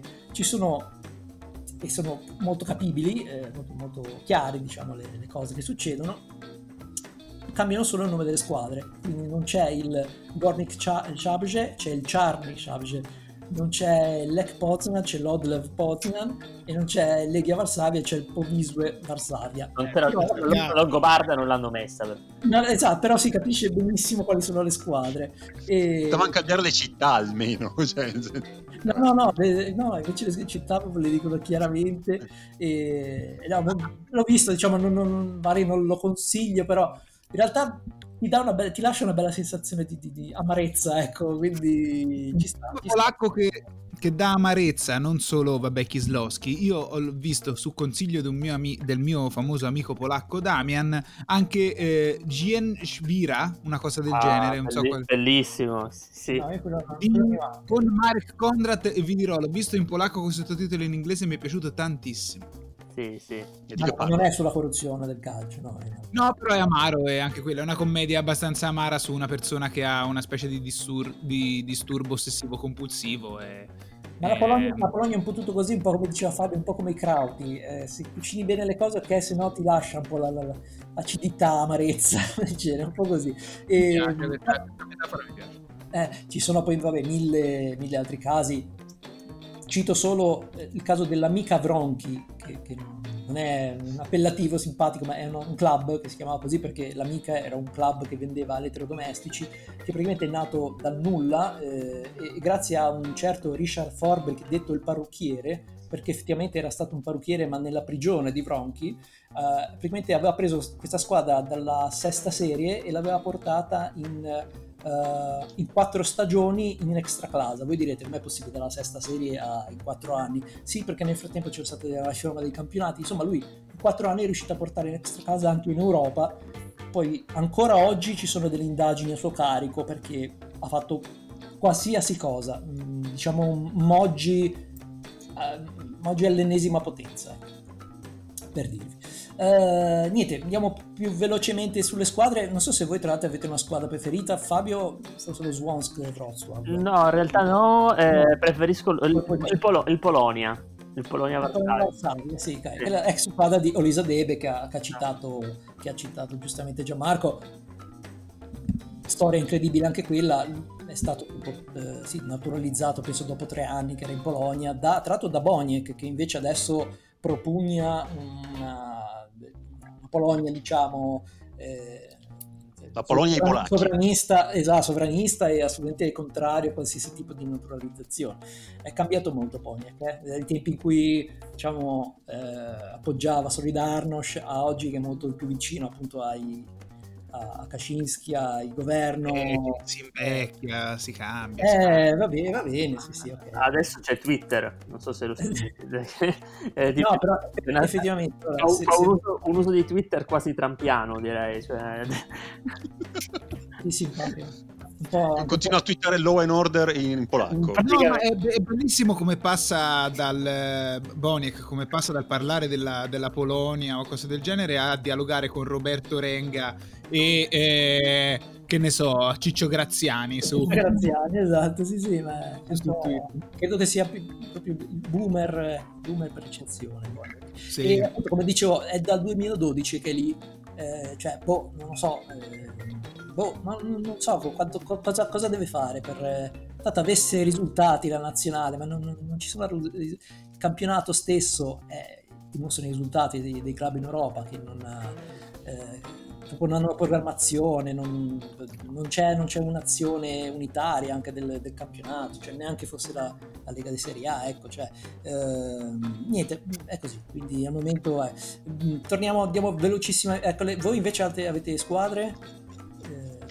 A me piaceva molto, ma solo per il nome, non so neanche che, che livello siano, lo, lo Jagiellonia, che è un soprannome che mi Jagiellonia è molto bella, ti dico proprio due cose, deriva il nome dalla, da una dinastia che governò la Polonia per due secoli. No, effettivamente anche a me piace molto, perché comunque giallo-rossa, quando vedi anche lo stadio pieno, quando ci risarà, è straordinario, ha un tifo eccezionale, anche è stato promosso la prima volta nell'87, quindi un club diciamo che è nato abbastanza recente diciamo nel gota del calcio polacco, ma eh, anche quando ero tipo in seconda lega avevano minimo 15.000 spettatori. Ricordo un po' il Petrol, la squadra de- di cui parlavamo, e, e nella prima partita in extra classe arrivò a tipo 40.000 spettatori. Cioè, non sono... Ehm, è rimasto anche lui un po' più involto nella corruzione, ma dico, qua veramente il primo senza peccato, scagli via Pietri, non, non, è, non se ne salva uno. Ehm, è stata però la, ha sfiorato il titolo nel 2018 col, con questo tecnico Probierz, uno dei migliori che infatti io vedrei molto bene come CT e poi l'ex squadra di Drongowski appunto eh, è nato proprio lì. E anche Swiderski che è uno dei miei calciatori polacchi preferiti che non è nazionale ovviamente però particolarissimo. E c'è anche il capitano che è Romanchuk che in realtà è ucraino ma è stato naturalizzato polacco tutto un paio di anni fa. Eh, così. E c'è anche uno dei miei giocatori preferiti che vi, vi, questo la regala Sartori, eh, Gioiellino 19enne Bida, eh, mi ricorda abbastanza immobile, eh, molto forte. E poi invece Gianmarco, te invece c'hai hai una squadra... Ma io avevo il, il, più che altro per, ehm, perché questo mio amico è di Lublin, quindi il Motor Lublin, però contestualmente anche, anche il Lublin sì. Lubin perché lo confondevo con inizialmente pensavo fosse quella la squadra di Lublin non so quale sia la pronuncia Zaguombie Zaguembie Zaguembie sì, sì, sì, sì. No, eh quella, quella ha incontrato anche il Milan eh, eh, te hai ricordato su Twitter Bordeaux Milan quell'anno lì. Sì, ah, quello, eh, non l'avevo collegato invece, pensavo fosse un altro... Eh sì, è vero, perché c'era Baggio, hai ragione. No, io invece me la ricordavo perché comunque, insomma, le maglie arancioni cioè, rimangono in mente, a me, rimangono in mente molto, quindi, eh, vabbè, appunto, una squadra comunque anche abbastanza storica, eh, cosa possiamo dire? Questa ha colpita particolarmente per la corruzione, tipo è, è stato retrocesso di ufficio nel, nel 2008, anche di recente, figurarsi, e che mh, ha venduto pochi giorni fa eh, un attaccante giovanissimo di Awek al Wolfsburg per 5 milioni, e poi appunto aveva venduto Iaghello al Genoa, insomma la squadra ci è passato Piontek prima di andare al Cracovia, una squadra che comunque punta molto sui giovani e ci, quest'anno ci giocherà Mraz, che questo ci può parlare dell'Empoli, in prestito dall'Empoli. Eh, sì, è, mm, hai una breve recensione? No, no, è uno spilungone, un attaccante che non è palesemente pronto per il calcio italiano, almeno non lo era fino a poco tempo fa, nella nostra chat parlavamo di Makienok, diciamo che si avvicina a quel tipo di attaccante. E altra curiosità su Zagrebia che è un sito molto bello, ma quasi tutti i club polacchi hanno siti belli. E se volete stanno cercando, c'è proprio la sezione offerte di lavoro, stanno cercando lavoro, addetti per lavori di giardinaggio, lavori di pulizia, riparazione, fabbro, carpenteria, tanto requisiti minimi, accuratezza, affidabilità e indipendenza. Basta quindi eh, basta poco. Da cosa? Sono, sono, le virtù teologali, non sono requisiti minimi. Poi ti chiede anche fortezza, speranza sì, e cose... Resilienza. E... Resilienza. Invece la mia squadra, il Pogon eh, Cecin, Stettino, così, segnalizzata che sono... E non è in Sardegna Stettino, lo dico per, per gli amici a casa. E, e, gli amici miei che confondono Stettino con Stintino, non sono lo stesso posto. No, però sono, è un porto marittimo, nel senso, stato, sono chiamati portuali, hanno trovato uno stemma, eh, c'è un grifone, cioè, ho trovato molte similitudini con Genova, Genoa, queste cose qua, Beh, e non le sapevo, cioè l'ho imparate un po' adesso. E, comunque mi piace molto perché la maglia è straordinaria, c'è questo granata blu bellissimo. Eh, e per una storia pazzesca che vi dico molto velocemente, però negli anni 90 un pazzo, eh, arriva un presidente completamente pazzo, Anton, Anton Ptak, che cercò di portare il Brasile a Stettino. Cioè, cosa fece? Lui tra il 2003 e il 2007 eh, portò la bellezza di, eh, adesso ve lo dico, eh, 37 giocatori brasiliani.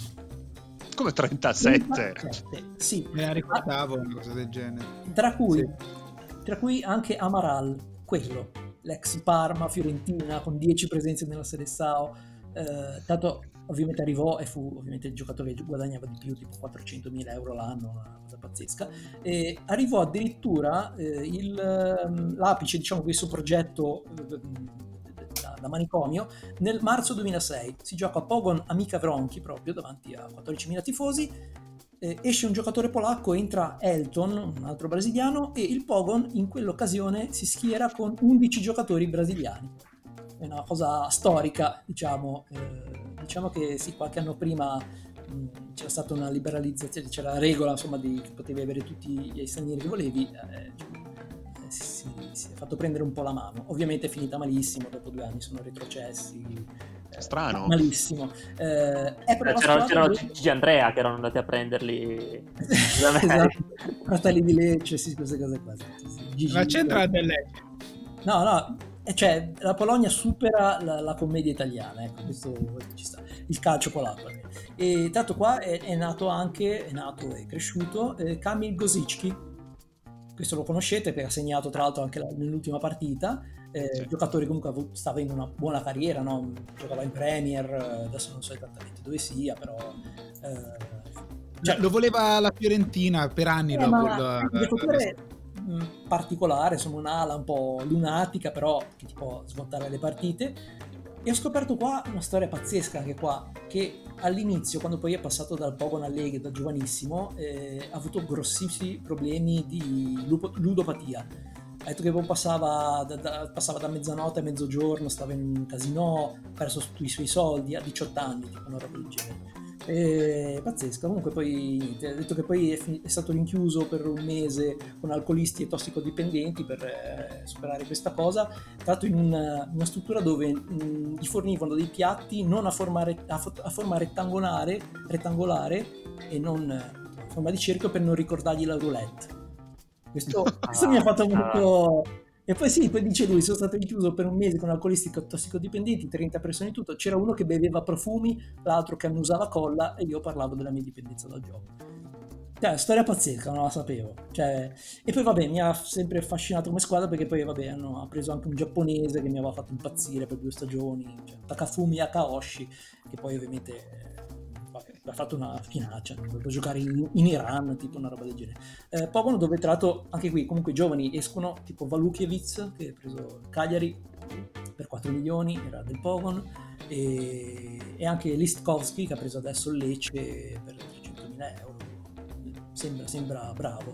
Eh, di qua, è passato di qua anche Buxa, che era tra l'altro un ex primavera del Novara, io non mi ricordavo assolutamente, è stato venduto, è andato in MLS, insomma mh, ci sono dei buoni giocatori.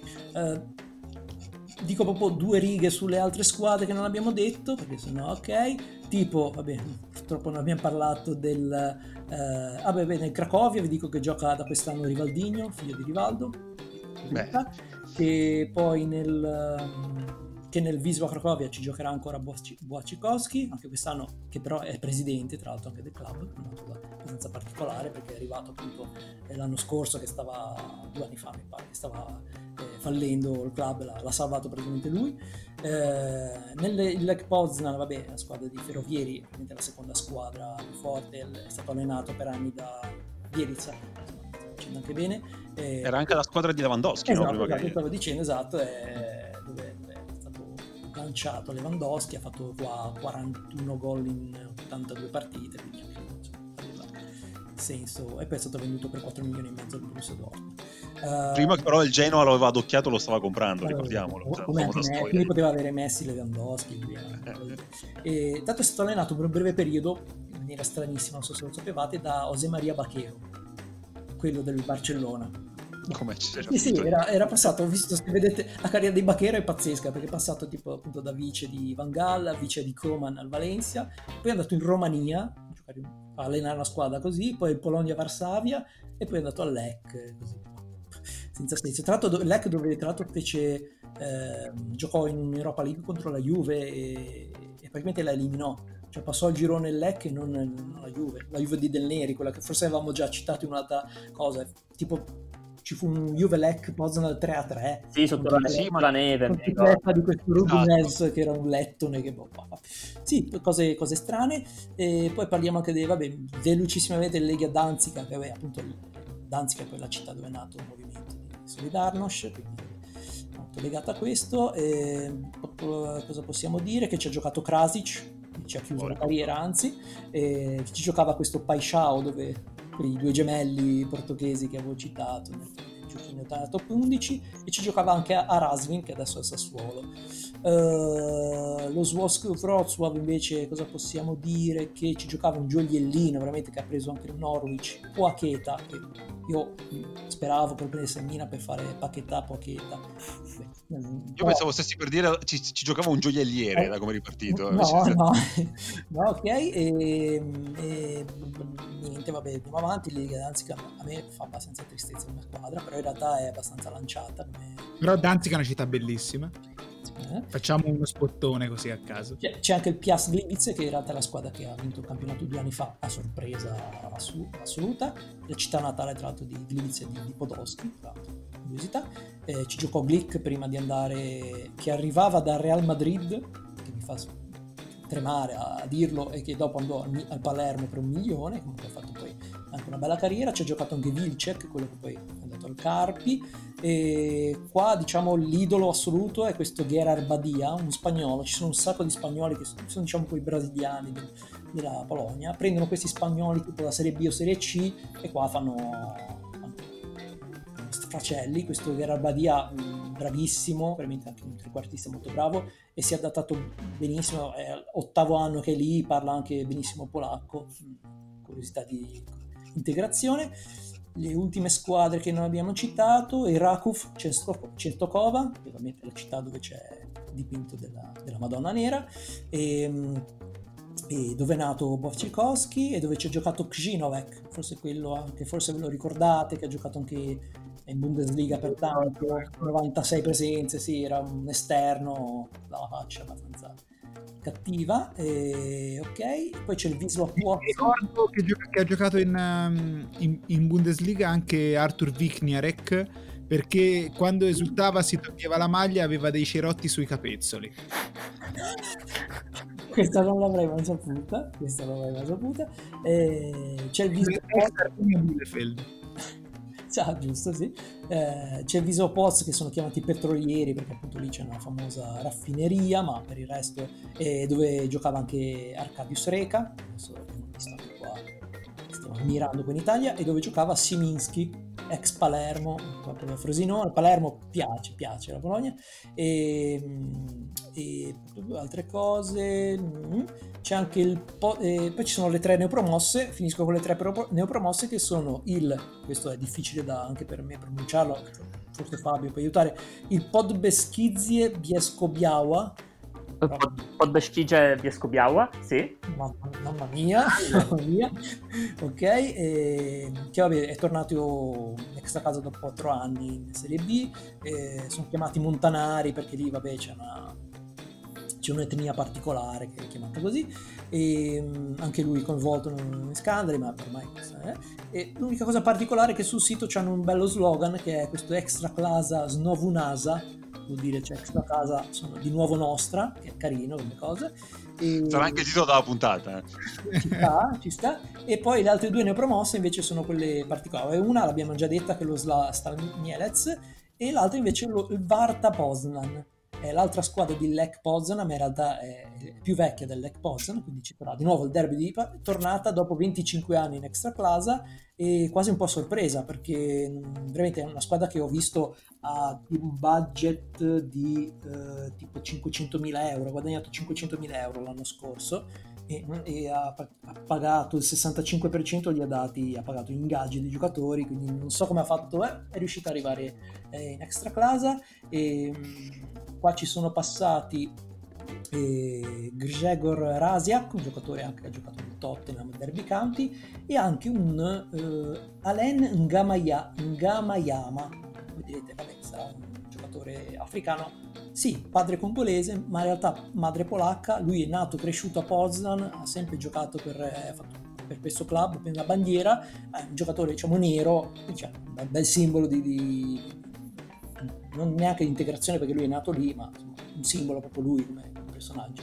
Uh, altre cose. Uh, ah, beh, sì, Varta Posa, ve lo devo dire, è stato un periodo dove è stato ehm, avuto come proprietà eh, due, due, personaggi molto strani. Un ex mod- ha avuto come diciamo, eh, proprietà, eh, come eh, presidente, un ex modella, questa Isabella Pisalska, eh, eh, vabbè, e un suo marito che era un culturista.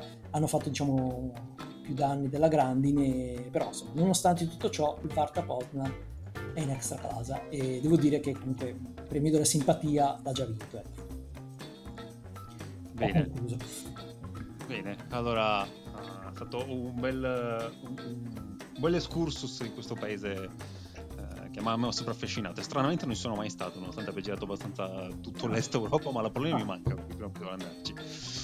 Niente, quindi io ringrazio soprattutto uh, Edoardo, ma anche Fabio per le sue notizie, soprattutto sulla Polonia come paese. E uh, prima di salutarti, ti lascio qualche secondo per, dir- per ricordarci magari il, il, sito che dicevi prima su cui scrivi e se volevi segnalarci magari qualche altra cosa sulla Polonia, su dove possiamo andare, o magari qualcosa che hai fatto tu che si può trovare su internet. Allora, eh, sì, il sito per cui scrivo insieme ad altri tre, tre colleghi, Matteo Tacconi, Lorenzo Berardi e Salvatore Greco Greco si chiama Centrum Report, centrumreport.com. Eh, non ci occupiamo solo di Polonia, ma anche di Ungheria, Slovacchia e Repubblica Ceca, quindi spaziamo un po' dalla politica interna, estera, attualità, insomma un po' di tutto. Eh, una, facciamo un notiziario eh, quindicinale, quindi ogni 15 giorni raccogliamo le fonti delle fonti inglesi, in inglese o in italiano e raccontiamo un po' che cosa succede in questi, in questi quattro paesi. E in più pubblichiamo uh, degli articoli, storie di approfondimento, sempre a cadenza, a cadenza mensile, su qualche argomento, argomento a scelta. Eh, cose, part- cose, particolari. Eh, la Polonia è un, paese veramente secondo me da, da scoprire. Eh, vi invito insomma a venirci anche per più giorni. Ecco. Eh, Varsa- posso parlare soprattutto di Varsavia perché è la realtà che conosco meglio. chi ci viene rimane un po' sorpreso e tante volte c'è ancora un'idea di, di questo paese e di questa città come un po' ancorata insomma, agli, anni, agli anni passati. Cioè, merita, merita, veramente di, di, venire qui e di, e di scoprirla. Eh, cose, altre cose particolari? Eh, sì, in ambito calcistico, piccola, piccola, chicca, c'è una squadra, un piccolo club che sta proprio qui dietro casa mia, si chiama eh, KS Sue, che vuol dire cattivi e, ehm, e nasce da un'iniziativa popolare, eh, infatti si, si, sviluppa come azionariato popolare, quindi i tifosi hanno creato questa, questo, questo, club che ha la sezione sia femminile che maschile. Sono partiti dalla, dall'ultima categoria, adesso pian piano stanno, oh, le stanno, stanno scalando hanno un messaggio molto bello perché è un messaggio di inclusione eh, sia dal punto di vista, insomma, delle, ci giocano molti, molti immigrati, ehm, sono messaggi di inclusione anche per quanto riguarda il, l'LGBT, mh, mm, qualcosa di molto diverso rispetto a, a tutto il resto. Ecco, quindi magari vi, vi invito anche a, a, seguirli. Hanno vinto due anni fa il premio del, per l'UEFA come miglior club amatoriale. Sono nati proprio due o tre anni fa, credo eh, ed è una realtà molto, molto, molto interessante. Ok. Ottimo. Vabbè, grazie, grazie ancora. Grazie mille. Grazie a voi. A presto. Ciao. Ottimo, procediamo con la parte finale della puntata. Ritorna una rubrica che non facciamo da un po', il quiz. E mi diverto sempre a fare questi quiz per mettere alla prova la conoscenza di Edoardo e Gianmarco. Visto che la settimana scorsa abbiamo citato dei tornei di calcio strani, ho fatto un quiz su tornei di calcio abbastanza particolari. Insomma, sono andato un po' a scavare nel torbido, forse avete capito anche dal tweet che ho fatto sulla Mitropa Cup. Eh, eh, era riferito, insomma, era dovuto a queste ricerche che ho fatto. Però non c'è una domanda sulla Mitropa Cup, purtroppo. Anche Ma, perché vabbè, cosa dire sulla Mitropa Cup dopo che hai detto tutto te con quel, quella partita giocata a Foggia, bellissima? Eh, in effetti era un... quello era il top, eh, non c'era altro da, da aggiungere. Allora, um, come al solito, chi vuole cominciare con la prima domanda? L'altra volta inizia io, fai iniziare Edoardo. Ok. okay. Ogni coppia di domande ha tipo un tema comune e la prima uh, tornata di domande è abbastanza semplice, ho voluto cominciare piano. La formula è quella dell'altra volta, è tipo lotteria dei rigori, ognuno ha una domanda, ah, ci sono 5 domande a testa risposta multipla e le prime due domande sono su tornei estivi, tornei estivi che hanno segnato un po' la nostra infanzia calcistica, ossia il Birra Moretti e il Trofeo Team. Uh... Eh sì. Allora, cominciamo con la prima domanda per Edoardo, che è sul trofeo Birra Moretti, questo trofeo insomma, che ha segnato, come dicevo, la nostra giovinezza, che si è fatto dal 97 al 2008. Io pensavo si fosse giocato molto più, molte più edizioni, invece soltanto 12 edizioni. È vicino a Foggia, diciamo. Come? È vicino a Foggia. No, giusto? Sì, esatto, esatto. Sono giocate tante edizioni a Bari. Hanno fatto tipo hanno iniziato a Udine, poi sono andati a Bari, poi sono andati a Napoli, hanno girato un po' di città. Eh, era un torneo per lo più per squadre italiane, ma in una edizione no. c'era una squadra straniera. Okay. Quale era questa squadra straniera? Perché okay. ovviamente noi siamo un podcast di calcio internazionale per cui parliamo di squadre straniere. Tre possibilità: A. Everton, B. Chelsea o C. West Ham.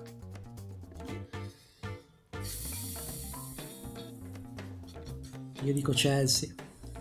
Risposta esatta, esatto. Eh, perché il Chelsea ha partecipato all'edizione del 2002, è stata l'unica squadra straniera, però ha fatto abbastanza schifo perché aveva perso la prima partita con la Juventus agli shootout, perché mi ricordo che c'erano gli shootout al trofeo Birra Moretti, e dopo perse malissimo la seconda mini partita 3-0 contro l'Inter. Sh- shootout forse cosa più copiata nei campetti da calcio all'epoca, eh, ricordo che anche noi li facevamo anche per decidere partite che erano finite tipo 10 4, solo per provare a farli. Eh sì, perché era, comunque, era, molto divertente. Comunque non riesco a visualizzare il Chelsea a, a San Nicola, però vabbè. invece sì, invece sì. È stato un grande momento di calcio. Il San Nicola di Bari ha ospitato più finali di Coppa dei Campioni Champions League di città come Torino o che ne so, Dortmund se non mi ricordo male. Eh sì, a, a, a, Bari la Stella Rossa vinse la Coppa dei Campioni. Se non, a Anfield probabilmente nessuno ha mai giocato una finale di Champions League. Eh, mi sa di no, eh, hai ragione. Va bene, passiamo alla seconda domanda. Questa sul trofeo team, altro trofeo estivo, che è durato molto di più invece, dal 2001 al 2016, trofeo che era riservato di solito a Inter, Juve e Milan, poi a un certo punto ci hanno messo il Sassuolo perché l'hanno spostato a Reggio Emilia, in qualche modo il Sassuolo dovevano mettercelo, ma in un'edizione ha giocato una squadra straniera. Tre possibilità. A. Il Villarreal, B. Il Valencia o C. Il Celta Vigo. Celta Vigo. Esatto, risposta esatta è il Celta Vigo che ha giocato l'ultima edizione giocata nel 2016 e l'ha anche vinta tra l'altro. Allora non, non me lo ricordavo. No, io mi ricordo i caroselli per le strade di Vigo. esatto. La Galizia in festa. Sì. Sì. Bene, quindi 1-1, eh, come dicevo, questo serviva come riscaldamento. Adesso iniziamo a entrare un po' nel, nel torbido. E iniziamo con la seconda tornata di domande su un altro trofeo estivo che ha segnato soprattutto la mia uh, infanzia calcistica. Probabilmente è stato da questo trofeo che sono, sono stati i primi germogli della malattia mentale che poi mi ha portato a fare tunnel, ossia il, l'Intertoto, la Coppa Intertoto. Che meraviglia. Che è appunto, esatto, un trofeo che ha avuto una storia stranissima, uh, era, è vecchissimo anche, poi negli anni 90 è arrivata la, FIFA, la, la UEFA, non la FIFA, e ha detto adesso lo organizziamo noi e lo facciamo diventare come un torneo di qualificazione per la Coppa UEFA. E c'erano queste squadre che eh, partecipavano all'Intertoto e cominciamo la preparazione tipo il 2 giugno per poi andare a giocare in paesi sconosciuti contro squadre che credo poi siano sparite il giorno dopo. Ma uh, prima domanda per Edoardo sull'Intertoto. Uh, dal 1996 al 2005 eh, aveva una formula che garantiva uh, l'accesso alle tre vincitrici del torneo, perché c'erano, uh, sì, era sì, fatto in modo tale che c'erano tre vincitrici. Mm. Soltanto in un'edizione c'è stata una nazione che è riuscita ad, a fare l'unplane, ad avere tre vincitrici su tre dell'Intertoto. Mm. Qual era questa nazione? A. La Francia, B. L'Olanda o C. La Germania? Eh, sono indeciso tra Francia e Germania e dico Francia. Risposta esatta uh. era la Francia che nel 1997 portò il Bastia, l'Auxerre e il Lione. Il Bastia me lo ricordavo sì sì. Che è la più sconosciuta, tutti ricordavi quella. Sì, sì, non so perché, ma perché l'abbino appunto a squadre, diciamo, il Tettotto era proprio l'occasione per squadre modeste di, di, andare in Europa, di vincere anche qualcosa, che comunque in bacheca, un trofeo, anche se appunto erano divisi in tre, quindi già... E però eh, me lo ricordavo. Va segnalata anche l'edizione del 95, che, è stata la prima sotto l'egidia della UEFA, che aveva una formula diversa. Era prevista proprio una finale vera e propria, un solo vincitore. Solo che quella finale non venne mai giocata. Alla fine le due finaliste andarono tutte e due in Coppa UEFA. Ed era anche in quel caso lì erano francesi, perché erano lo Strasburgo e il Bordeaux. E il Bordeaux in quell'edizione è l'edizione in cui il Bordeaux arrivò in finale contro il Bayern Monaco e rimane eh, il miglior risultato di una squadra qualificata attraverso l'Intertoto in Coppa UEFA. Nessuno, nessuno ha mai vinto, però il Bordeaux è arrivato in finale. Quindi, seconda domanda per uh, Gianmarco, anche questa sull'Intertoto. Nelle ultime tre edizioni dell'Intertoto, prima che venisse eliminato dalla UEFA nel 2008, eh, la formula era cambiata e c'era, uh, c'erano a disposizione 11 posti per la Coppa UEFA. Però veniva comunque eh, deciso un vincitore e il vincitore veniva deciso andando a vedere chi delle squadre qualificatesi attraverso l'Intertoto eh, riusciva ad arrivare più in là, più avanti nella competizione. Curiosamente, in tutte queste tre edizioni, la squadra che poi ha vinto è arrivata, si è fermata alla stessa fase. Qua, quale fase? A. Le semifinali, B. I quarti o C. Gli ottavi?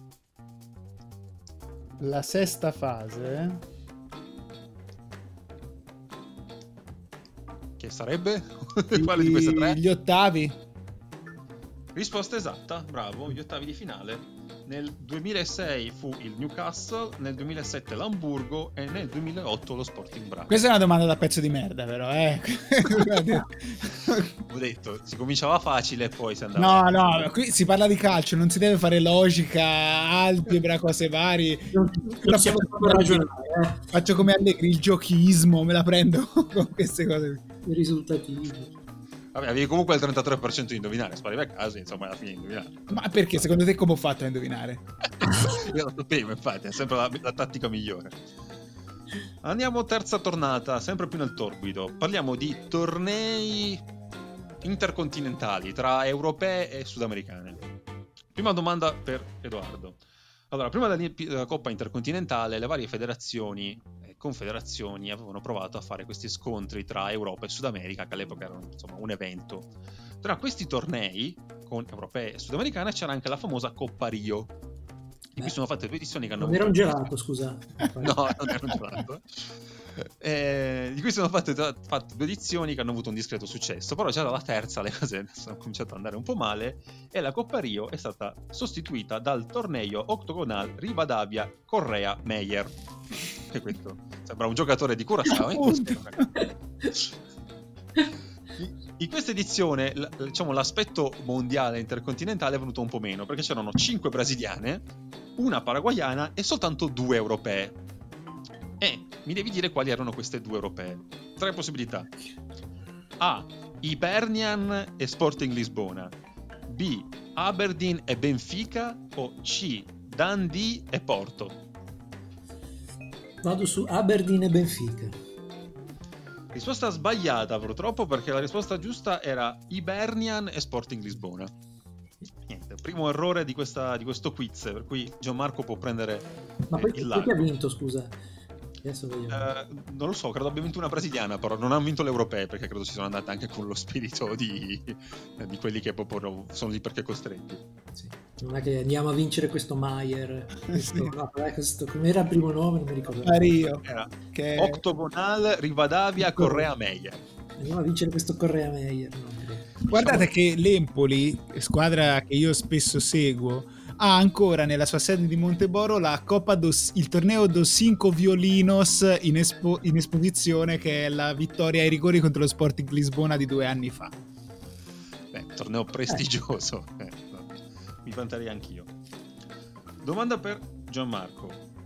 Allora, nel 2000 si giocò il famoso campionato mondiale per club della FIFA, che fu questa specie di proto mondiale per club che venne fatto qualche anno dopo, e di cui si parlò tanto all'epoca, anche perché ci furono molte polemiche in Inghilterra, perché forse ricordate la storia, il Manchester United rinunciò alla FA Cup per giocare questo torneo. Sempre grandi scelte il Manchester United.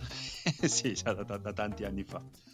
Forse non tutti si ricordano che di quel torneo era prevista anche una seconda edizione che si sarebbe dovuta disputare l'anno dopo, nel 2001 in Spagna, ma che non venne mai giocata perché il partner commerciale della FIFA fallì. Che doveva organizzare questa cosa fallì, per cui saltò tutto. Però, eh, cioè, insomma, l'organizzazione era andata avanti e c'era già un calendario, era già stato stilato un calendario, erano già stati sorteggiati i gironi. Mi devi dire quale sarebbe stata la partita inaugurale di quel torneo del 2001 che non si è mai giocata? Tre possibilità. A Real Madrid Giubilo Ivata, B Palmeiras Olimpia, e honduregni dell'Olimpia, i nostri amici famosi, o C Boca Juniors Deportivo La Corugna? C. Risposta esatta, io immagino tutti si sia fatto guidare dall'odio verso il Deportivo La Corugna. No, no, no, è perché se, quella storia lì mi, mi, mi, appassionò tempo fa, quindi sapevo. Ah, la sapevi, ok, perfetto partita che si sarebbe dovuta giocare il 28 luglio del 2001 e purtroppo quel torneo si, non si disputò mai. Sì, sì, avevo, avevo letto anch'io. Vabbè, quindi... dai, ha vinto quindi Gianmarco. No, no, ah. è ancora, puoi, ancora pareggiare ah, okay. Eh? Okay. Ci sono ancora due domande a testa. Ah, ok, ok. Allora, quarta uh, tor- tornata di domande. L'argomento, diciamo, è tornei della FIFA, no, della UEFA di cui ignoravo l'esistenza. Mi piace questa categoria. esatto. Dal 99 la UEFA organizza la Coppa delle Regioni, che è un torneo tra rappresentative regionali e dilettanti. L'Italia lo ha vinto tre volte. Una volta con il Piemonte nel 2003, e altre due volte con un'altra regione che l'ha vinta due volte. Ma cos'è? Tipo Serie A Laghi, Serie A Fiumi? Come Assomiglia a qualcosa del genere. Mi devi dire qual è stata l'altra regione che l'ha vinta due volte per l'Italia? A. La Liguria. B. Il Veneto o C. La Toscana? Eh... Veneto. Risposta esatta, è stato il Veneto che l'ha vinta nel 99 contro la regione di Madrid e nel 2003 contro la Catalogna. No, scusa, nel 2013 contro la Catalogna. Che, che finezza però scegliere come risposte le nostre tre regioni di, di, di Eh, provenienza. Eh, questo è, un, questo è una carezza. Easter egg lasciati da mano. L'ho fatto apposta perché volevo confondervi. Bene, quindi Gianmarco può uh, ristabilire la sua, uh, il suo vantaggio con la quarta domanda sulla Meridian Cup, che questa coppa organizzata dalla UEFA e anche dalla CAF, la Confederazione Africana, giocata dal 1997 al 2007, che era praticamente un torneo under 18 fra nazionali europee e nazionali africane. Ma nel 2007 si sono svegliati in maniera strana alla UEFA e hanno deciso di stravolgere tutto e quel torneo è diventata praticamente una sfida fra uh, un, doppio, un, doppio, confronto tra una rappresentativa under 18 all-star europea e una rappresentativa under 18 all-star africana che è stata stravinta dal, dall'europei ovviamente e mi devi dire quali tra questi tre giocatori classe 1989 non faceva parte della rappresentativa europea. A. Gareth Bale, B. Bojan Kirkic o C. Marco Marin? Bale. Risposta esatta, Bale non c'era, c'erano Kirkic e Marin e invece Bale, che probabilmente è l'89 più forte al mondo, l'hanno lasciato a casa. Perché questa sicurezza, questa sicumera di Gianmarco? Beh, per un discorso logico. Marin e Bojan erano troppo strani, quindi... non fa una piega. E vabbè, dai, quindi, quindi, Gianmarco ha vinto di cortomuso, giusto? No, no, no, ma puoi ancora pareggiare. Ancora, ancora niente, allora, è, è, che abbiamo parlato di corruzione prima e lui l'ha venduto questa, questo quiz a Boniek. A chi cazzo... Esatto.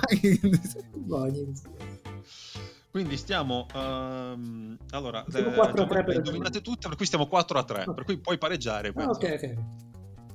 Allora, ehm, qua andiamo nel torbido più totale con la domanda numero 5 e parliamo di tornei che ci piacciono a noi che mischiano nazionali, club e tutte queste cose qua.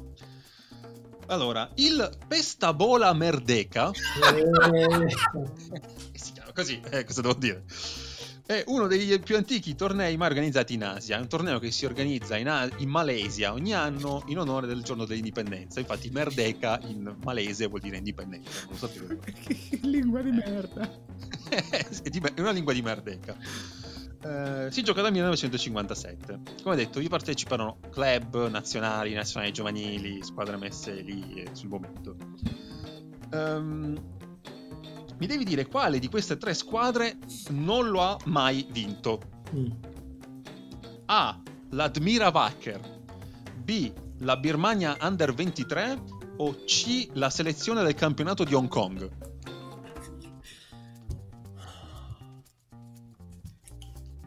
Logicamente direi che magari la Birmania Under 23 difficilmente. Invece dico Admira Wacker. Eh, ed è sbagliato perché era giusto Birmania No. Under 23. Mannaggia. Purtroppo sì, eh, mi dispiace. Questa, questa risposta sbagliata certifica la tua sconfitta. L'Admira Wacker lo vinse nel 1991 battendo in finale la nazionale olimpica della Cina. Questo è completamente a caso. E la selezione del campionato di Hong Kong la vinse nel 1957 contro- in finale contro l'Indonesia. Mi dispiace. L'ultima domanda è inutile, però la facciamo perché vediamo se Gianmarco riesce a fare l'unplane. Allora, parliamo della Kings Cup, che assomiglia al Pestabola Merdeka, però è fatto in Thailandia. Mm.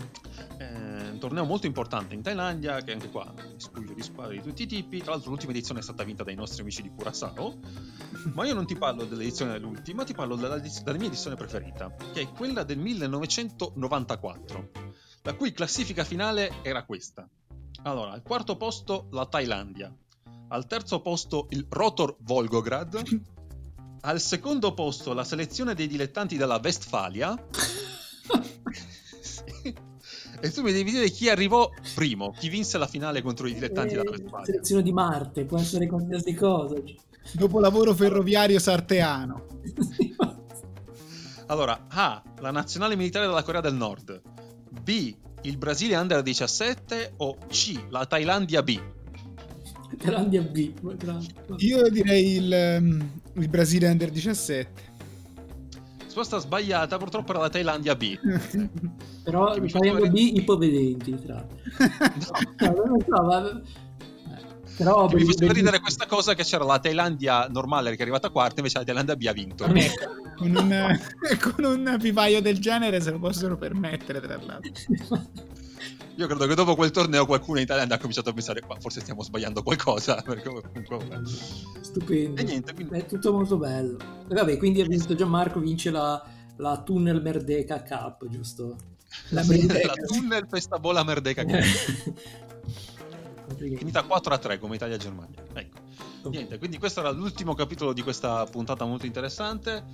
Io passo quindi ai saluti. Saluto e ringrazio Edoardo perché il suo focus oggi straordinariamente anche nei tempi che hanno stabilito, che è un grande, è un grande risultato, forse anche più grande della vittoria del quiz. È un piccolo passo per un podcaster, un grande passo per eh, Grazie, sì, sì, dai. Eh, miglioriamo di puntata in puntata.